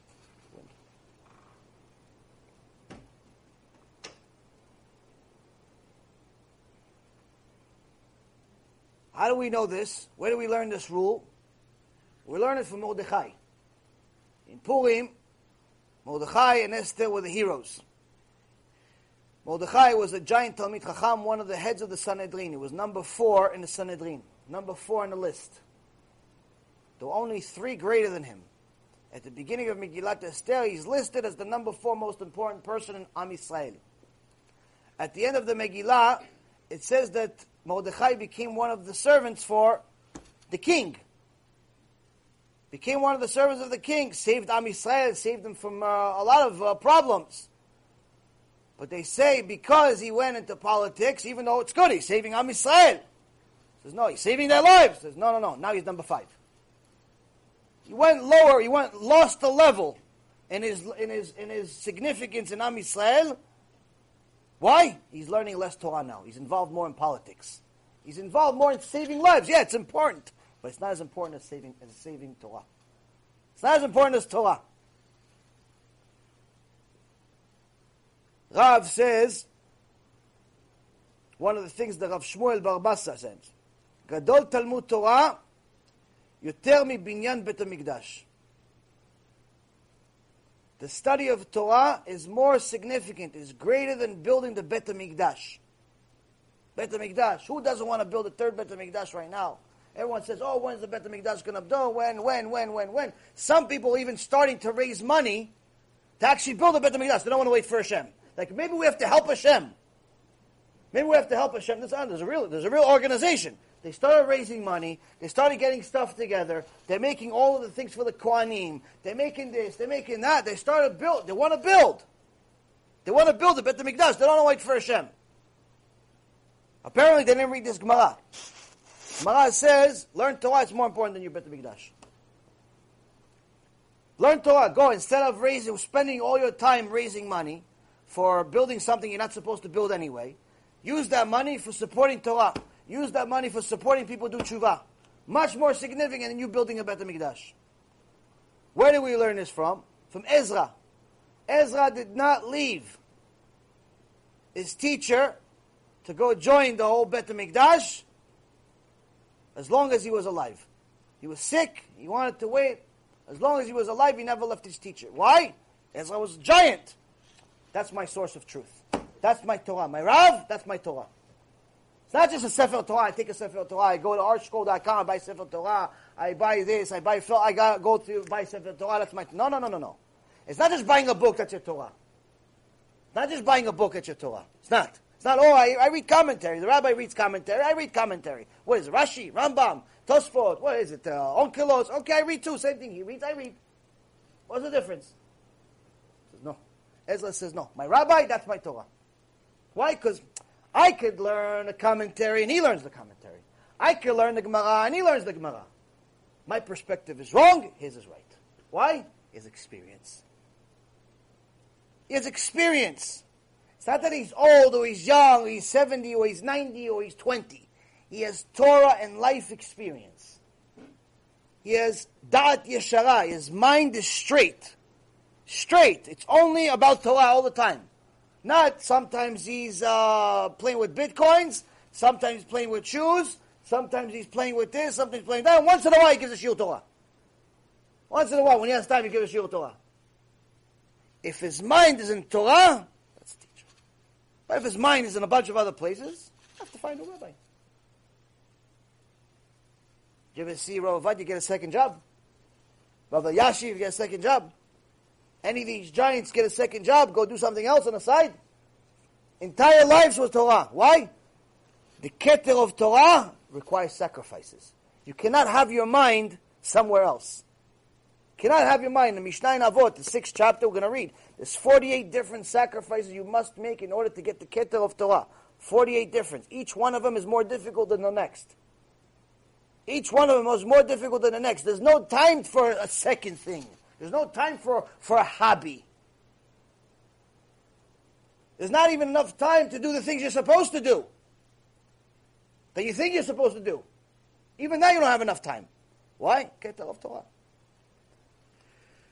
Last thing is, as examples, Rabbah says the name of Rabbi Yitzchak, of Rabbi Yitzchak Bar Shmuel, Bar Marsa, Gadol Talmud Torah, Yoter Mikibud Avaim. Learning Torah is greater than honoring one's father and mother. This can throw people off a little bit. What do you mean? Honoring parents, it's on the Ten Commandments. It's the fifth, uh, fifth commandment. How could it be that learning Torah is more important than honoring your parents? What's the example? This parasha. This week's parasha. It says all the years that Yaakov Avinu spent in the yeshiva of Ever, he didn't get punished. Everything went good. He was able to learn for 14 years straight without sleeping a normal sleep. He was on his chair for 14 years. Try to be on your chair for 14 hours. 14 hours. Try it. Amash. Try 14 hours to be on a chair. Sometimes we can't sit on a chair 14 minutes. He was on a chair 14 years. 14 years he was on a chair, learning Torah nonstop. Maybe he was just on a standing for 14 years. Either way, he never slept on a bed. For 14 years, he didn't sleep. It says for 14 years, he was never punished. Even though during that time, he failed to fulfill the mitzvah of honoring his parents, one of the key mitzvot in the Torah, both for the Jews and the Noahides. He failed to honor his parents, but he never got punished. When did he get punished? After he stopped learning. Once he stopped learning in the yeshiva, that's when he started getting tikkunim. That's when trouble was ahead, whether it was Lavan cheating him, or it was this week's parasha, what happens with his, with his daughter, different things, different trials and tribulations started happening. When? When he came out of the yeshiva. All the time he was in the yeshiva learning Torah, everything was great. Healthy was great, health was great, money was great, everything was great. Nothing bad happened, no punishment. Why? You're learning Torah. You're learning Torah, that's what Hashem brought you to the world to do. So, this keter of Torah is a big deal. It's a big deal. That's why David HaMelech says, Ma ahavti Toratecha kol hayom isichati. Hashem, I love your Torah so much. The whole day it's my, it's my conversation. It's not that I learn Torah. Is it? I, I go learn Torah. I go to Kol, I learn Torah. I go to Shul Torah, I learn for a couple of hours. No. David Melech, king of Am Yisrael, he says, Hashem, I love your Torah so much. That's all I talk about. I see a little kid, five-year-old kid, you have a chidush? Chidush? Okay, let's go on. You don't have a chidush? Okay. See you. Oh, king, you want to come here? You have a chidush? Oh, you don't have chidush? I have no time to meet you. I have to learn Torah. He says all the late Sanim, all the other kings were that clowns talking about women, talking about this, talking about money, talking about wars, talking about this. Me, I learned Torah. That's all I'm interested in. That's the only conversation I have. You have a chidush, I want to listen. Doesn't matter where it came from. Doesn't matter where the chidush. Even if I know the chidush, even if I know it, even if I heard it, maybe maybe they have a different perspective. Maybe this five-year-old kid, fifteen-year-old kid, seventy-five-year-old man, whatever it is, maybe they saw something, feel something, know something I don't know. So even if I heard it before, I'm going to hear it again. Mikol melamdai iskalti. This we learned a few weeks ago in a Mishnah. Was one of the sources. He says, I learned from everyone.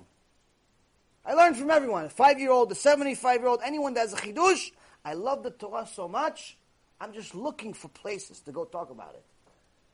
Worst thing in the world is you want to uh, talk Torah and there's no one to talk to.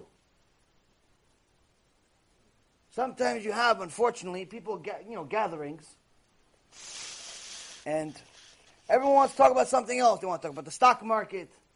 They want to talk about business. They want to talk about all types of this world stuff. Things of this world, all the shtiot of this world. Politics. And the reality is, is that when you want to actually learn Torah, when you actually want to talk Torah and you're surrounded by this, you feel like you're an alien. Why? Because everyone wants to talk something that's the opposite of what you want to talk about. You view everything else as complete nonsense. Who cares that you, they see you talking about stock market? Who cares about the stock market? Talking about the president. Who cares about the president? What, are you going to be president? Well, you work for him. You work in the White House. You think anyone cares about your opinion? Everyone thinks that their opinion is very valuable. Everyone, oh, Trump should do this, and this one should do this, and they should have elected that one, and they should cut the interest rates, they should increase the rates. Who cares what your opinion is? I mean, people spend their entire lives talking about stuff that, that doesn't matter. Mamas, doesn't matter. Even in their own lives, it doesn't matter. Oh, the economy is this, and what's going to happen next year, what's going to happen this year, what's going to happen tomorrow. Do you even know you're going to be alive tomorrow? Anyone here can tell me for sure I'm going to be alive tomorrow? Anyone can guarantee it? Guarantee, for sure, 100% you know you're going to be alive tomorrow. Not even talking about next year, next uh, 10 years, 20, uh, tomorrow. Anyone know for sure? Thousand percent. They got a nevuah. They got a prophecy from Hashem. You're going to be alive tomorrow. So what are you talking about next year for? Oh, I'm planning to buy a house in Israel. I'm planning to do this next year. I'm planning to do this 10 years from now. I have a 20 year plan. I have a 401k. What are you doing? You have mitzvot to do today. You have Torah to learn for today. Today, not tomorrow. tomorrow. Today is when the Torah was given to you, not tomorrow. And that's what people need to understand. That's what you have to understand. But the problem is, is if you have the wrong teacher, none of this is going to be told to you. If you have the wrong teacher, all he's going to tell you is, fine. Tzaddik. Tzaddikit. Everything is great. We love you. You should come even more. You know what? You don't have to keep Shabbat. It's okay. Don't worry about it. You're doing enough chesed. You're doing enough chesed for Am Yisrael. Why? You donate? Great. Drive, drive the scooter to, on Shabbat. Drive the scooter on Shabbat. Put a sticker on it. it says kosher. Everything's okay. Don't worry. I'll talk to Hashem for you. People just make up their own rules. But the problem is, is that you can't use those rules. And you can't use the excuse that you use those rules. Because being spiritually lazy is not acceptable in Shemaim. Now, when it says that you should study from the elders because their Torah is like ripe grapes and old wine, it's not chas v'shalom insulting the wisdom of children. It's not chas shalom insulting the wisdom of the young. What it is saying is that the wisdom of the young is still unsettled, still not ready. So sometimes you could hear a Dvar Torah from a young kid, and it sounds great. Sounds great, sounds wonderful, but because he's five, because he's ten, because he's fifteen, it sounds great. But if an older person told you that same chidush, you'd say, "Yeah, you, you need to go back to the books. It's not so good. It's not so good. It's not so good. Why is it not so good? Because you know that doesn't make sense. What he's saying doesn't make sense. So, for example, the Midrash says that a couple of weeks ago we learned Avraham Avinu asked Hashem, how would I know that my descendants will get reward? How would I know? How would I know that my descendants are going to get the reward? I mean, this is sounds like Avraham Avinu has emunah problems, shalom. So, a person can tell you, listen, Avraham wanted proof that Hashem loves you, Hashem loves him. Hashem, uh, you know, Avraham uh, wanted uh, Hashem to give him an example of what he's going to get. He wanted to show him the future. All of that sounds wonderful. But it still sounds like Avram has doubts about Hashem. Now, if Avraham is Avram, Avraham Avinu, there's no way that he has emunah problems. There's no way. It's impossible. We have emunah problems. Avraham doesn't have emunah problems. There's no way, if a five-year-old told you this, ten-year-old told you this, he says Avram wanted to see the future. Avram wanted Hashem to show him something. Avram wanted Hashem to, whatever, whatever, say, whatever nice things he wants to say, all of it sounds great. But not the truth. The emet is very different. The emet is completely different. What's the emet? The is in the Gemara Masechet Megillah as well. This Gemara is enormous amount of information. It's a small Gemara. You're really going to enjoy it. The emet is extraordinarily different. The emet is, is that Avraham knew that Am Yisrael, his descendants, are going to sin. He says, Hashem, I know you're, you're promising me everything because I did what you asked me to do. I even was willing to sacrifice my son, and so on and so forth. Pseudo. So, so for me, I know, okay, I got the Torah. But how do I know that my, my children are going to get the Torah? What does it mean, how do I know your children? Your children are going to get the Torah? No, no, no. If they do what I did, fine. But what if they don't? What if they sin? What if they go against you? Are you going to take it back? You promised them all these good things. So says Avraham, אמר אברהם לפני הקדוש ברוך הוא, ריבונו של עולם, שמה חס ושלום ישראל חוטאים לפניך, ואתה עושה להם כדור המבול וכדור הפלגה.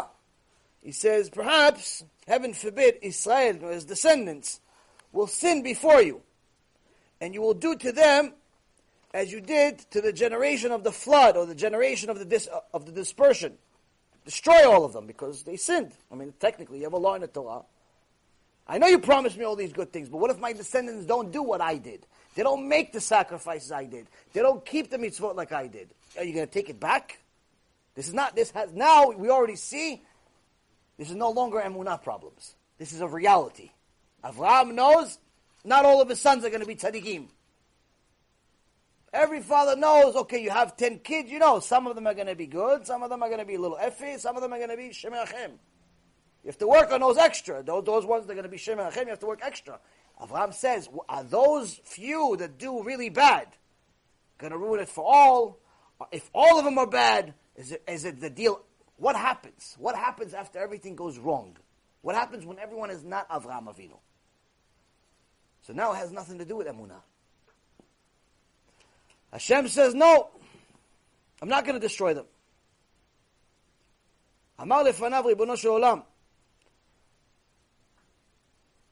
Avraham said before Hashem, Master of the universe, so how would I know that you're not going to do it? What does it mean? How, how do I know? What, you don't trust Hashem? What he actually means here, that how will they atone for the sins? Meaning, there's no way you're not going to you're not going to punish them if they sin. There's no way they're not going to sin. So once they sin, how can they do tshuva? That's what Avraham Avinu is trying to ask. When he says, "How do I know?" What is that? How do I know? Not how do I know that you're going to give it to them. Meaning, how do I know what to tell them and how they're going to do tshuva to fix the mess? What do they need to do? What do they need to do to fix the mess? Hashem says, bring me three calves, meaning do the korbanot. Do korbanot. Avraham says in the Gemara, good, this is good when they have Bet HaMikdash. When they have Bet HaMikdash to bring korbanot. After you destroy the Bet HaMikdash, because you showed them prophecy. If they don't have Bet HaMikdash, they can't bring korbanot. Then what? Avram's a forward thinker. He's like, I know they're going to mess up. It's my sons. I know my sons. What do we do after they after you don't have Bet Mikdash? What do we do then? I've already established for them a scriptural section of offerings. Whenever they read from them, I will consider it as if they were bringing an offering before me, and I will forgive them for all of their sins. In essence, Hashem gave us a Torah to learn, to learn about korbanot, and to learn about His Torah in general. That is our tshuva. That is our Savior. That is what's going to save us. That's what Avraham Avinu was talking about. So when a five or a ten year old says Avraham wanted to see the future, Avraham wanted this, Avraham wanted that, it's all nice because he's five or ten years old and he's 15 years old. But in reality, an experienced learner that actually already learned this Gemara, learned much more than this Gemara, whatever it is, going to tell you it has nothing to do with the future has to do with reality, has to do with today. Am Yisrael right now is in trouble. Why? Most of them don't keep Shabbat. Most of them don't keep the basic level of mitzvot. Unless we start becoming more concerned about them and get them to learn this Torah, we're good for nothing. We're not fulfilling our, our purpose. If we're only worried about diamonds and stocks and buildings and houses and friends and parties and even our own Torah, but we care less about our brothers and sisters, we're part of Esav. And that's unfortunately one of the things that I see day after day is that a lot of people just care less. They care less, or even when they try to care, they don't care enough to find out how to do something properly. So, one of the examples that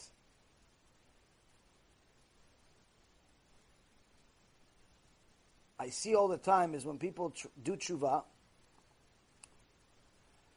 and now they have to help their spouse do tshuva.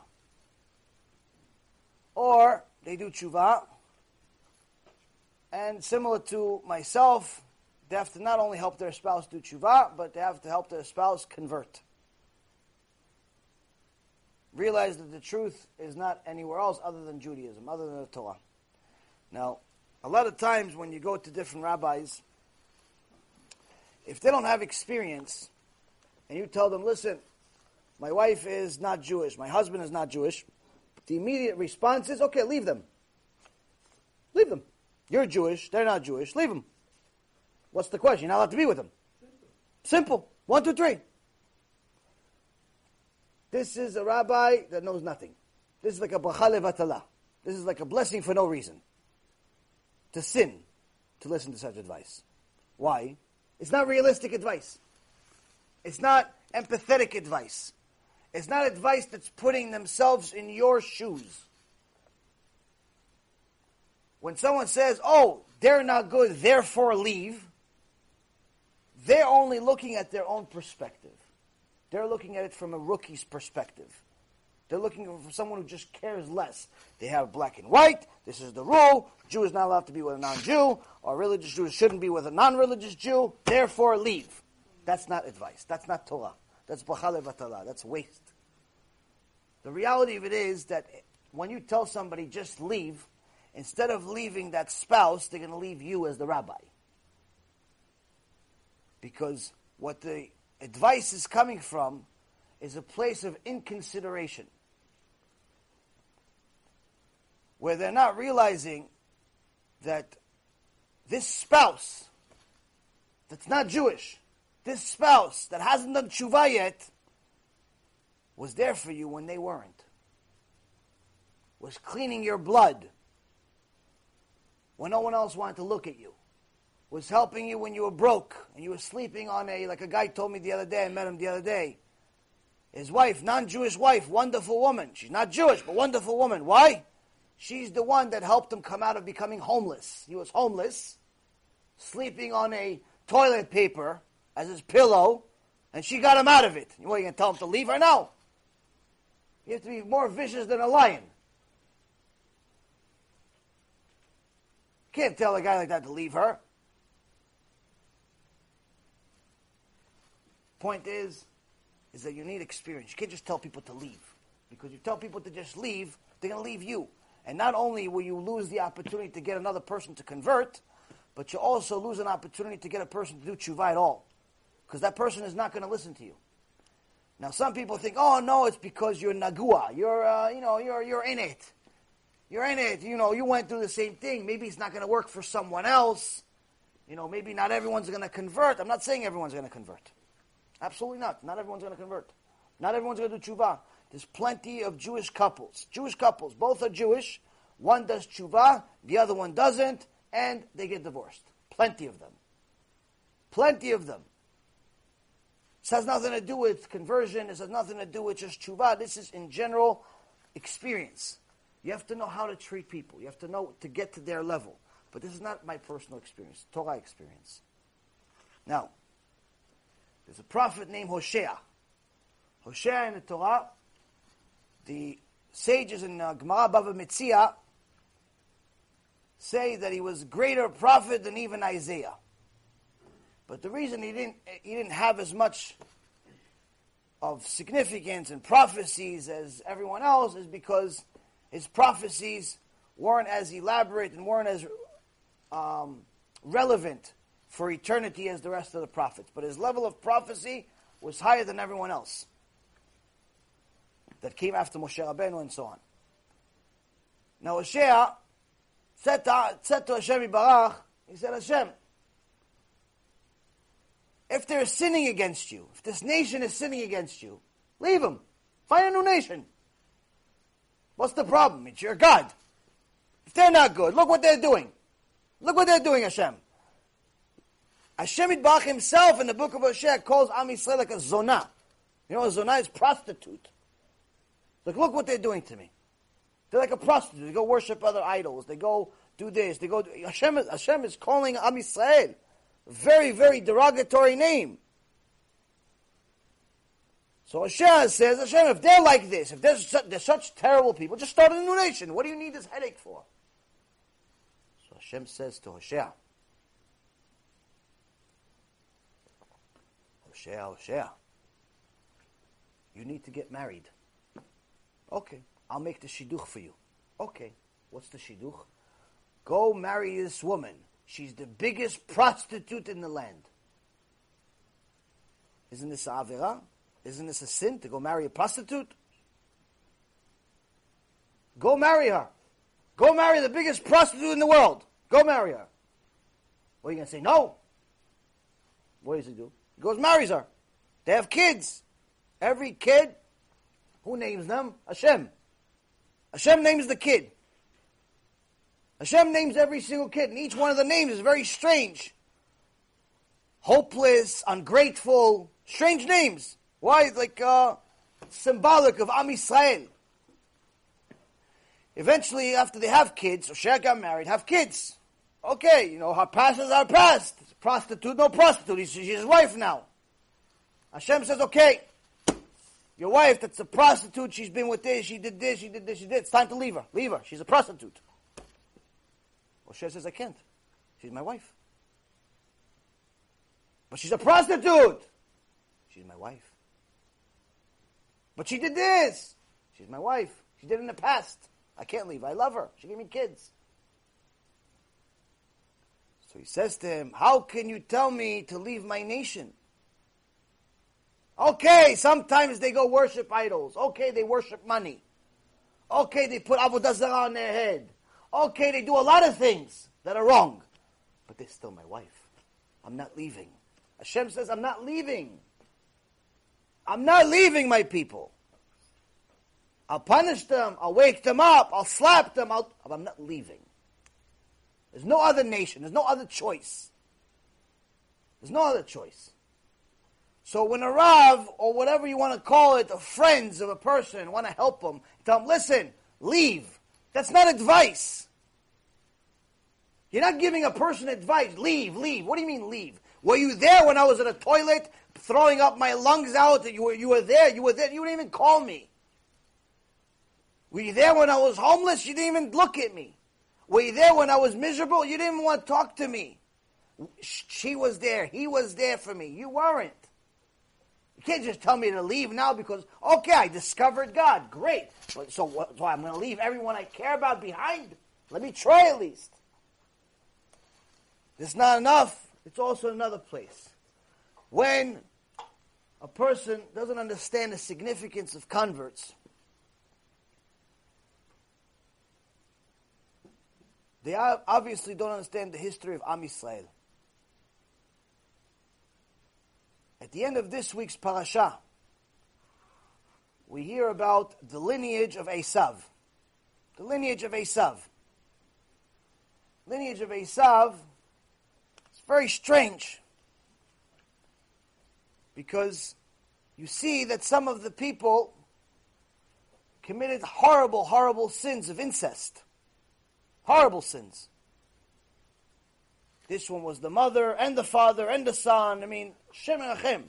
Ask yourself, why does Hashem include these horrible people in the Torah? Why does he include all of this stuff? Okay, they sin. You didn't include all the sins, all the details of the sins of Dor HaMabul. Why including all the stuff about Esav and his descendants? Some committed incest, some didn't, some this. It's horrible. If you read the name, you see, oh, he's a uh, son of this one, but he's also the husband of the same woman. He's a husband to his own mother. Shem Menachem. You read the names. All of it, all of it, that whole entire section, Chazal explains, in Midrash Me'am Loez and several other places, is for you to know the significance of Amalek. Amalek comes from Esav. It says, Esav u Edom, Esav is Edom, but Esav had a son called Eliphaz. Eliphaz married a woman, married some women, but he had a concubine by the name of Timnah. Timnah is mentioned twice in this parasha. One as the concubine of Eliphaz, and one as the sister of Lotan. Lotan was one of the chiefs of the Horite clans. She was royalty. But she, instead of going to marry a king, instead of to run the country, she went and she became a concubine, meaning she's not a real wife. It's like a side deal. Concubine of one of the sons of uh, Esav. Why? Go marry a prince, go marry a king, go do something. It doesn't make any sense. So the sages explain here something extraordinary. It says that Timnah came to Avram, to Yitzchak, and to Yaakov. And she says, I want to convert. I want to be like you. Apparently, there was a few character traits, flaws in her. She wasn't really willing. She wasn't a legitimate convert. She wanted to convert, not necessarily for the sake of Hashem. She wanted to convert because she liked the family It's considered royalty. And apparently the sages saw it and did not give her enough chances and did not help her convert. She says, since I can't be a direct, a direct daughter, a direct wife to any one of the avot of Ram, Yitzchak, and Yaakov, or their or or their the righteous ones, it's better for me to be a slave of Esav a descendant of Avram, than a princess in my own family. And because they did not accept, she ended up marrying the son of Esav. but as a punishment for not giving her enough chances, as a punishment for not getting her to get to the right place, we got Amalek. We're suffering from Amalek for over 4,000 years because she wasn't accepted as a convert. Because Avot HaKadoshim, if it wasn't written in the Midrash, I wouldn't be allowed to say it. Avot HaKadoshim did not convert her for whatever reason they had. The point is, is that to just tell people to leave. Oh, she's not religious enough for you. Oh, he's not religious enough for you. Oh, he's a this and this. He's a different that. That's not advice. It's not advice. What's advice? Advice is if you really care about another person, you really care about them, you really love them, save them. Save them. You really care. Oh, you love him, you love her, you love okay, save them. Save them. How do you save them? Bring them to Shul Torah. You can't bring them to Shul Torah, bring the Torah to them. Here, let's watch a lecture together. Let's stop our world. I'm not going to work today. You're not going to work today. We're going to sit down. We're going to figure out. It's either Christianity is real or Judaism is real. Either atheism is real or the Torah is real. It can't be both. There's only one God. Cannot be two religions, three religions, four religions that are true. It's not possible. It's not possible for the Torah to be right and anything else to be right.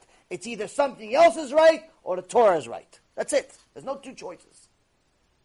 You really love them? Stop your world and say, okay, honey, I love you. We have to find the truth.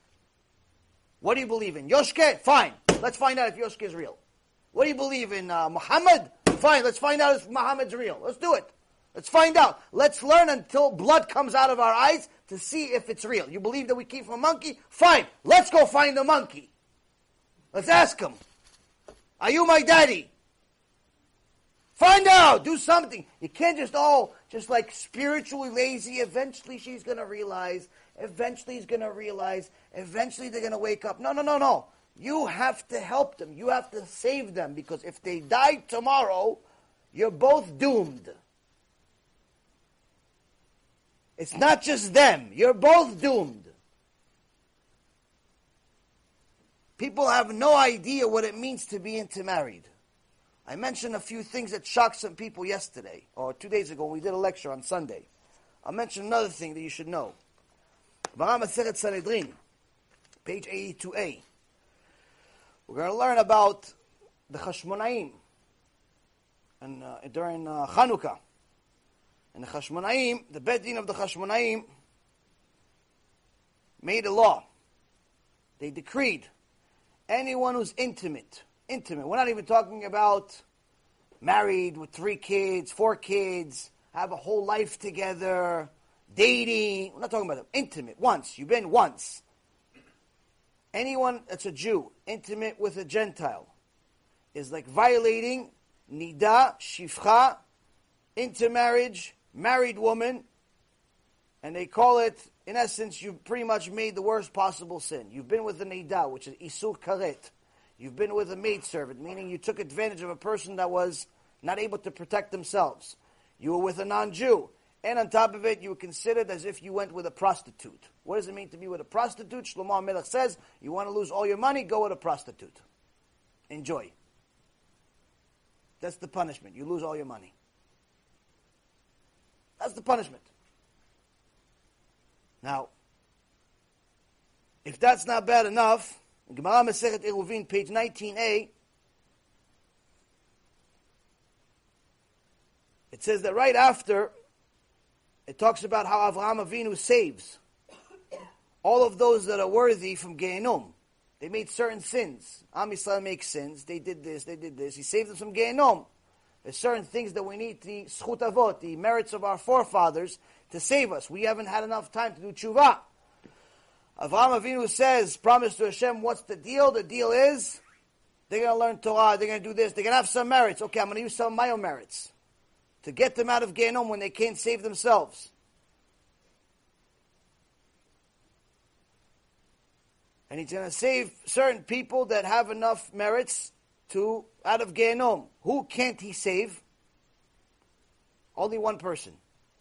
Person that violated their brit. Person that still did not do tshuva for being with a non-Jew, He cannot save him from Gehenom. Why? Because he doesn't see him as a Jew. Doesn't see him as a Jew. Why? A Jew has a Brit Milah. Once you've ruined your Brit, you didn't do tshuva, that means you have no Brit Milah. Physically, you may, but spiritually, it's as if it doesn't exist. So now, we have a choice. Want to continue? Do nothing? Be passive? Who's guaranteeing you have tomorrow? Who's guaranteeing you have next year? Who's guaranteeing you're going to get to be old enough and big enough and strong enough? Who says that? You want to be with them? Fine, be with them. Save them first.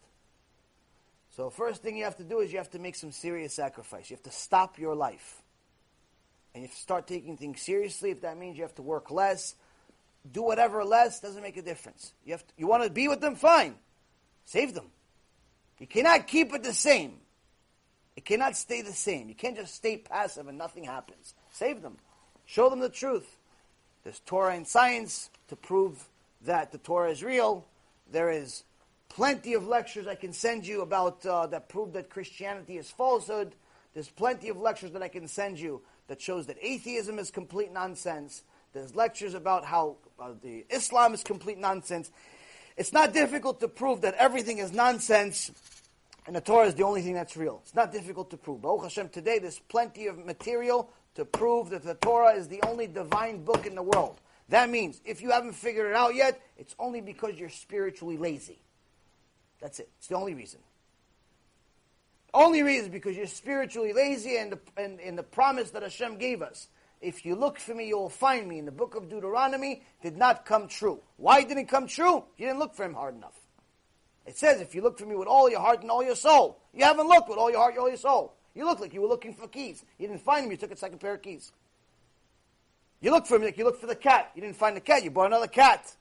That's not how you look for God.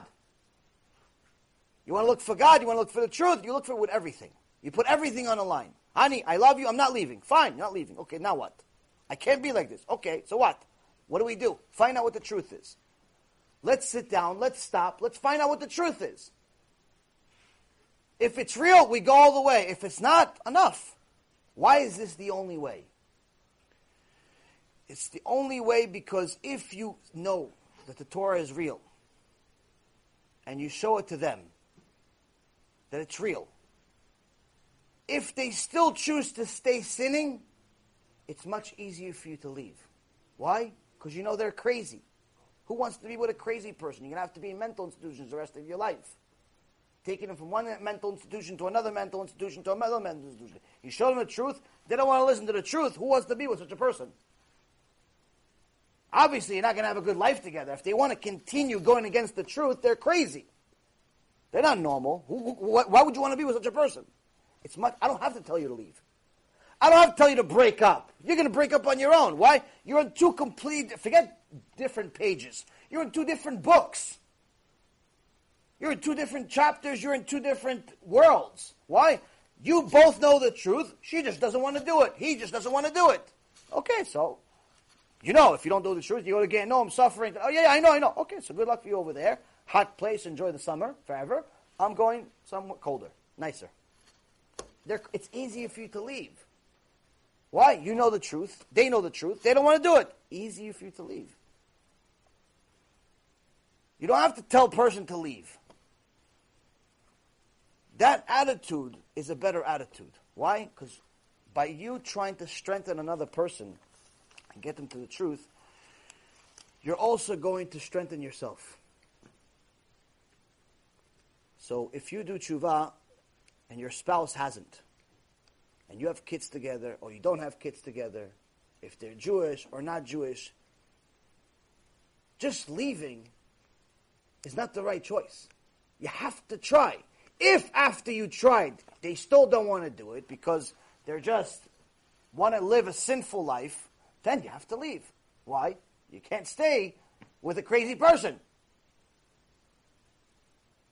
But don't tell me you tried for uh, three weeks, they didn't like it, they didn't want to watch, and you gave up. That means you don't love them and you pretty much just love yourself.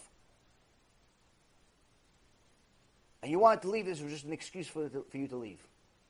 Or you just an excuse for you to stop trying. But the one main thing that you have to arrive to tonight is that something has to happen. It cannot stay the same. Either we're going for it or we're going away. Cannot stay the same. It cannot stay the same. We cannot continue living a life for the rest of our lives thinking that it's okay. Because in Shemaim, it's not okay. It's just simply not okay. Playing like you're a fool is not going to save you. Playing like you didn't know is not going to save you because you know. When most people think about Rashi, I know myself, before I read his bio, you think of like an old, fluffy man, really nice, always saying nice things, chidushim, stories. But actually, if you read the Chachmei Tzarfat, the, the, the, the wise or the sages of, uh, of France, talks about several stories about Rashi. And some of these stories are as spicy as can be, meaning that to be Rashi, you can't just be fluffy. To be Rashi, you can't just be someone just puts commentary because this is the right answer. You have to stand for the truth despite how much it hurts. So it was one time, there's a couple of stories, a fantastic book, but there's also obviously plenty of other sources, but this is a fantastic book you can read, his bio. It says that one time there was a uh, well-to-do young man found a uh, girl that uh, you know went to a shidduch, and uh, they were supposed to get married. And one day comes to visit her father in her house before they get married. And her father was a rabbi and, you know, respectable person. And the groom wanted to uh, talk to him about certain things. But right when he was about to talk to him, he saw that the daughter, his wife to be, which they haven't talked much until to this point, this is the old fashioned way of shidduchim. Not like today where there's resumes. Just to see if you want to date someone, you have to give them a resume. Seriously, you have to give resumes today. It's sad, but it's true. So in those days, it was very different. And uh, the wife to be walked in. Her name was Rachel. And uh, she saw that the, uh, she was embarrassed. And she said, No, no, Abba, I'll, uh, I'll come back later. And he said, No, no, no. Go ahead, go ahead. I know, I know you're working on it really hard. He should hear it. He should hear it. So she starts reading off a poem that she wrote. And this well to do guy says, What is this? What did you just say? He says, No, oh, I just wrote a poem about loving Hashem. And he says, Well, why don't you just say, I love Hashem? Beginning, middle, end. That's it. He goes, No, no, then it's not going to be a poem. Because who cares? Just say, I love Hashem. He goes, No, but then I want you to feel what I feel. And he still wasn't getting it. He's like, I, I don't understand this poetry stuff. She got embarrassed and she walked away. Immediately he turns around, he looks at the rabbi, he says, I'm sorry, I can't marry your daughter. Goes, what? What do you mean? We've, we've made an agreement. There was already a dowry Uh, decided from your from your father and so on and so forth. This whole the arrangement was made, the wedding was made, the invitations were made. It's a big embarrassment to her. You're going to embarrass her. You're going to shame her to everyone. Why? What happened? Because I, I can't marry such a flighty person. Can't marry his poetry stuff. This is craziness. And he walks out.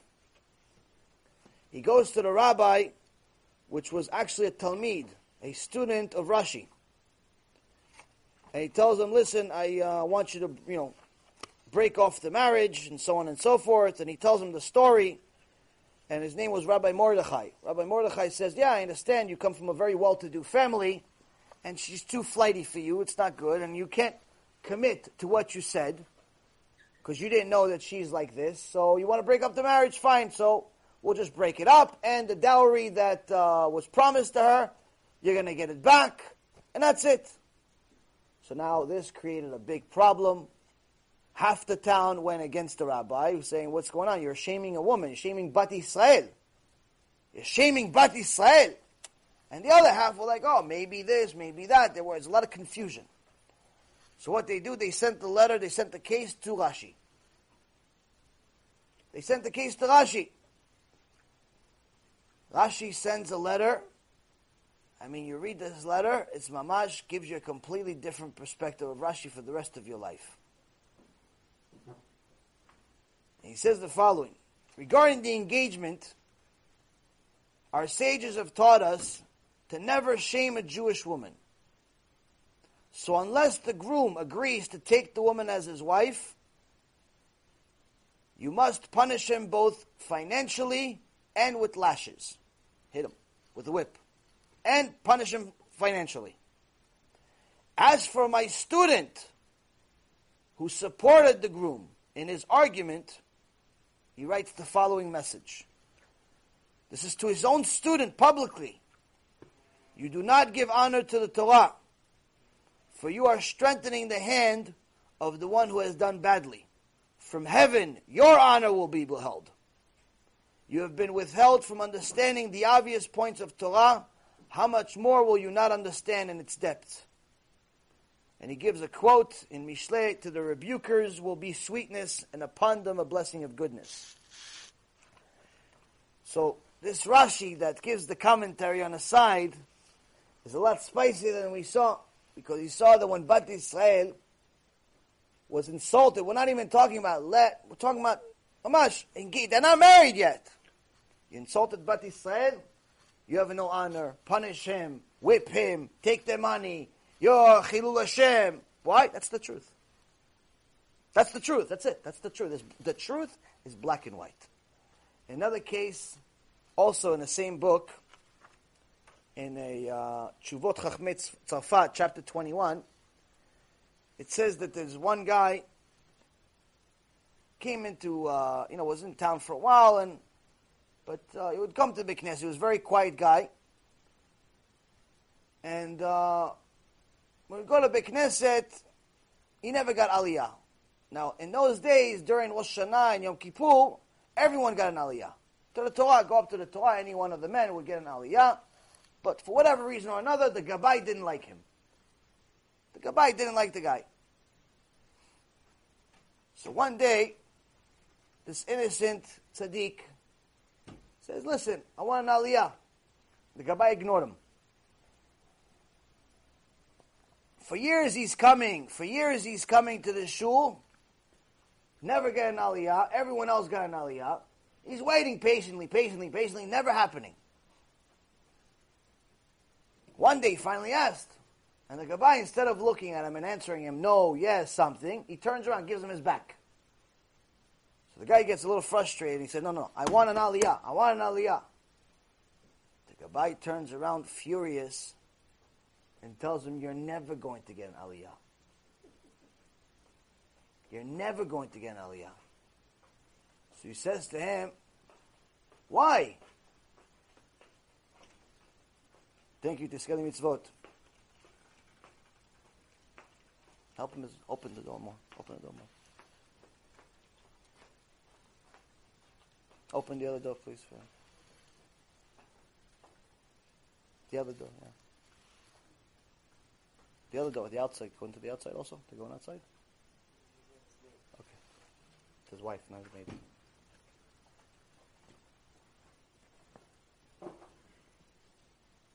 So he says, You're never going to get an aliyah. He Says, Why? He says, Because you're a son of a shagitz. Meaning you're, you're a non Jew. And you're a son of a non Jew. This caused an uproar. The Knesset. The rabbi, hey, hey, you can't say such things. Chas v'shalom. He's a Jew. I know his father. He's a Jew. What are you talking about? Explain yourself. Because now his grandparents both went off the derech. They became goyim. They became uh, uh, heretics, and so on and so forth. So one of the older people in the Kehillah is like, yes, that's true. That's true. They became heretics, but then they did tshuva. They eventually did tshuva. So it's not his fault. Goes, no, it doesn't matter. They did it. They were off the derech. They this.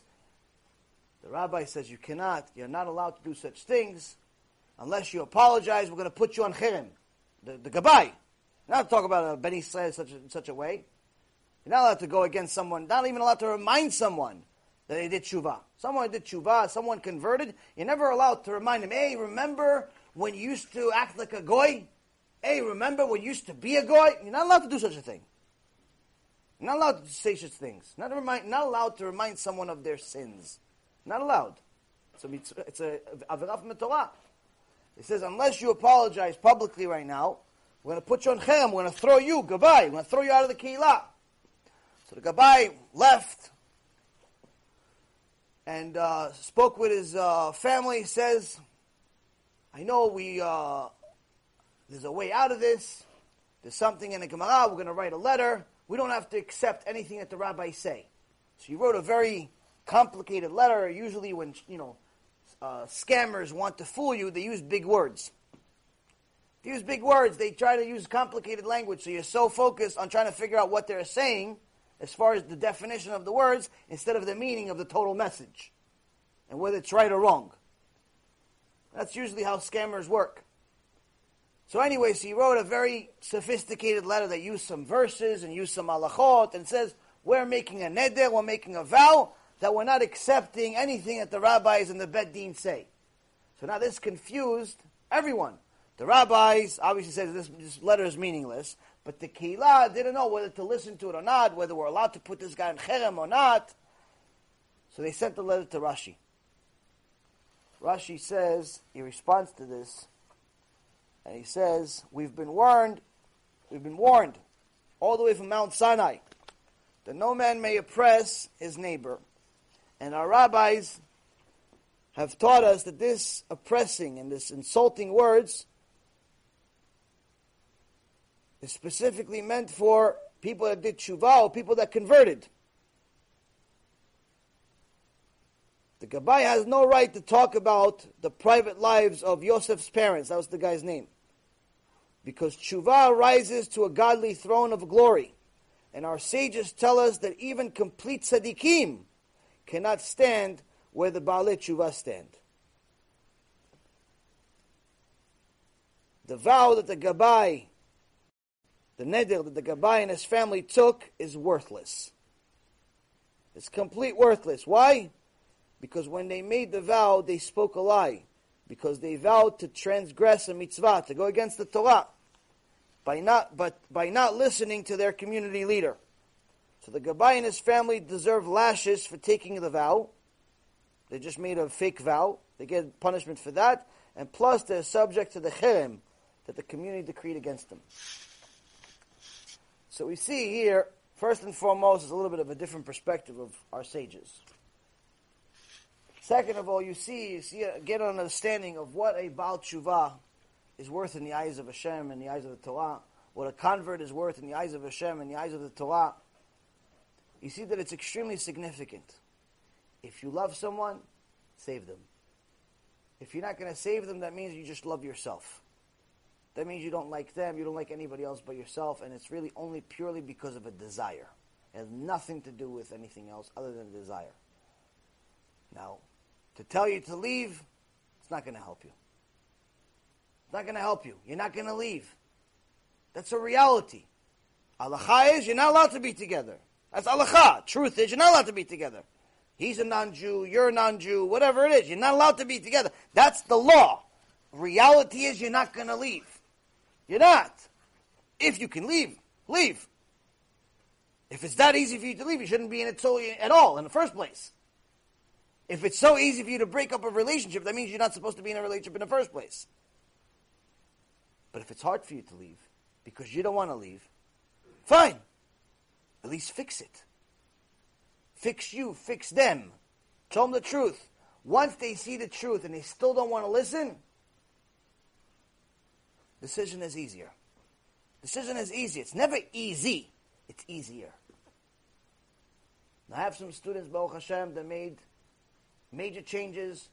Their partner saw the truth and changed, converted, did tshuva, and so on. But I have some that unfortunately the partner never saw it. They saw the truth, they just didn't want to change. And some made the ultimate sacrifice for Hashem and left everything behind. Why? Because that's the truth. And you can't live a truthful life with someone that's not willing to accept it. It's not possible. It's not possible. That's why you don't need to tell people to leave. They do it on their own because someone, someone that knows the truth can't live with someone that doesn't want it. So, the biggest lesson today, aside from obviously learning from our sages, that you have to determine who your teacher is, you have to submit, you have to make sure that they, whoever your teacher is, make sure they know more than you. If they don't know more than you, pick a new teacher. If you don't, if you think that you know better than your teacher, pick a new teacher. He's not your teacher. She's not your teacher. Whoever the teacher is, they're not your teacher if they know if you know more than them. Second thing is even more so is that don't just give up. Don't give up on your friends. Don't give up on your parents. Don't give up on your kids. Don't give up on your spouses. Don't just give up. Do something. You can't just cry there and, and feel sorry for yourself and do nothing about it. Do something. Do something. If you're doing something, it's not working, pray more. Do more. Never give up. Never give up. Why? Giving up is costing us a lot. There's plenty of people that know a lot of Torah that have given up. They don't want to help anybody but themselves. But in Shemaim, in Shemaim, they'll be judged as if they're the biggest sinners more than everyone else. Why? You were gifted the knowledge of Torah. This Torah that's more significant than Bet HaMikdash. This Torah that's more significant than life itself. This Torah that is more significant than Kibbud Av Va'em. This great, amazing Torah. You were gifted this Torah. And you're not going to share it. The Gemara in Masechet Avodah Zarah says, it's like someone who doesn't have a God. You have the Torah, you have the truth, and you're not going to share it. It's like you don't have a God. So Bezrat Hashem, today we're going to learn what to do at times of crisis. You found out the truth, you did tshuva, your spouse hasn't, your kids haven't, your parents haven't, whoever hasn't, fine. Don't just abandon everyone. Do something.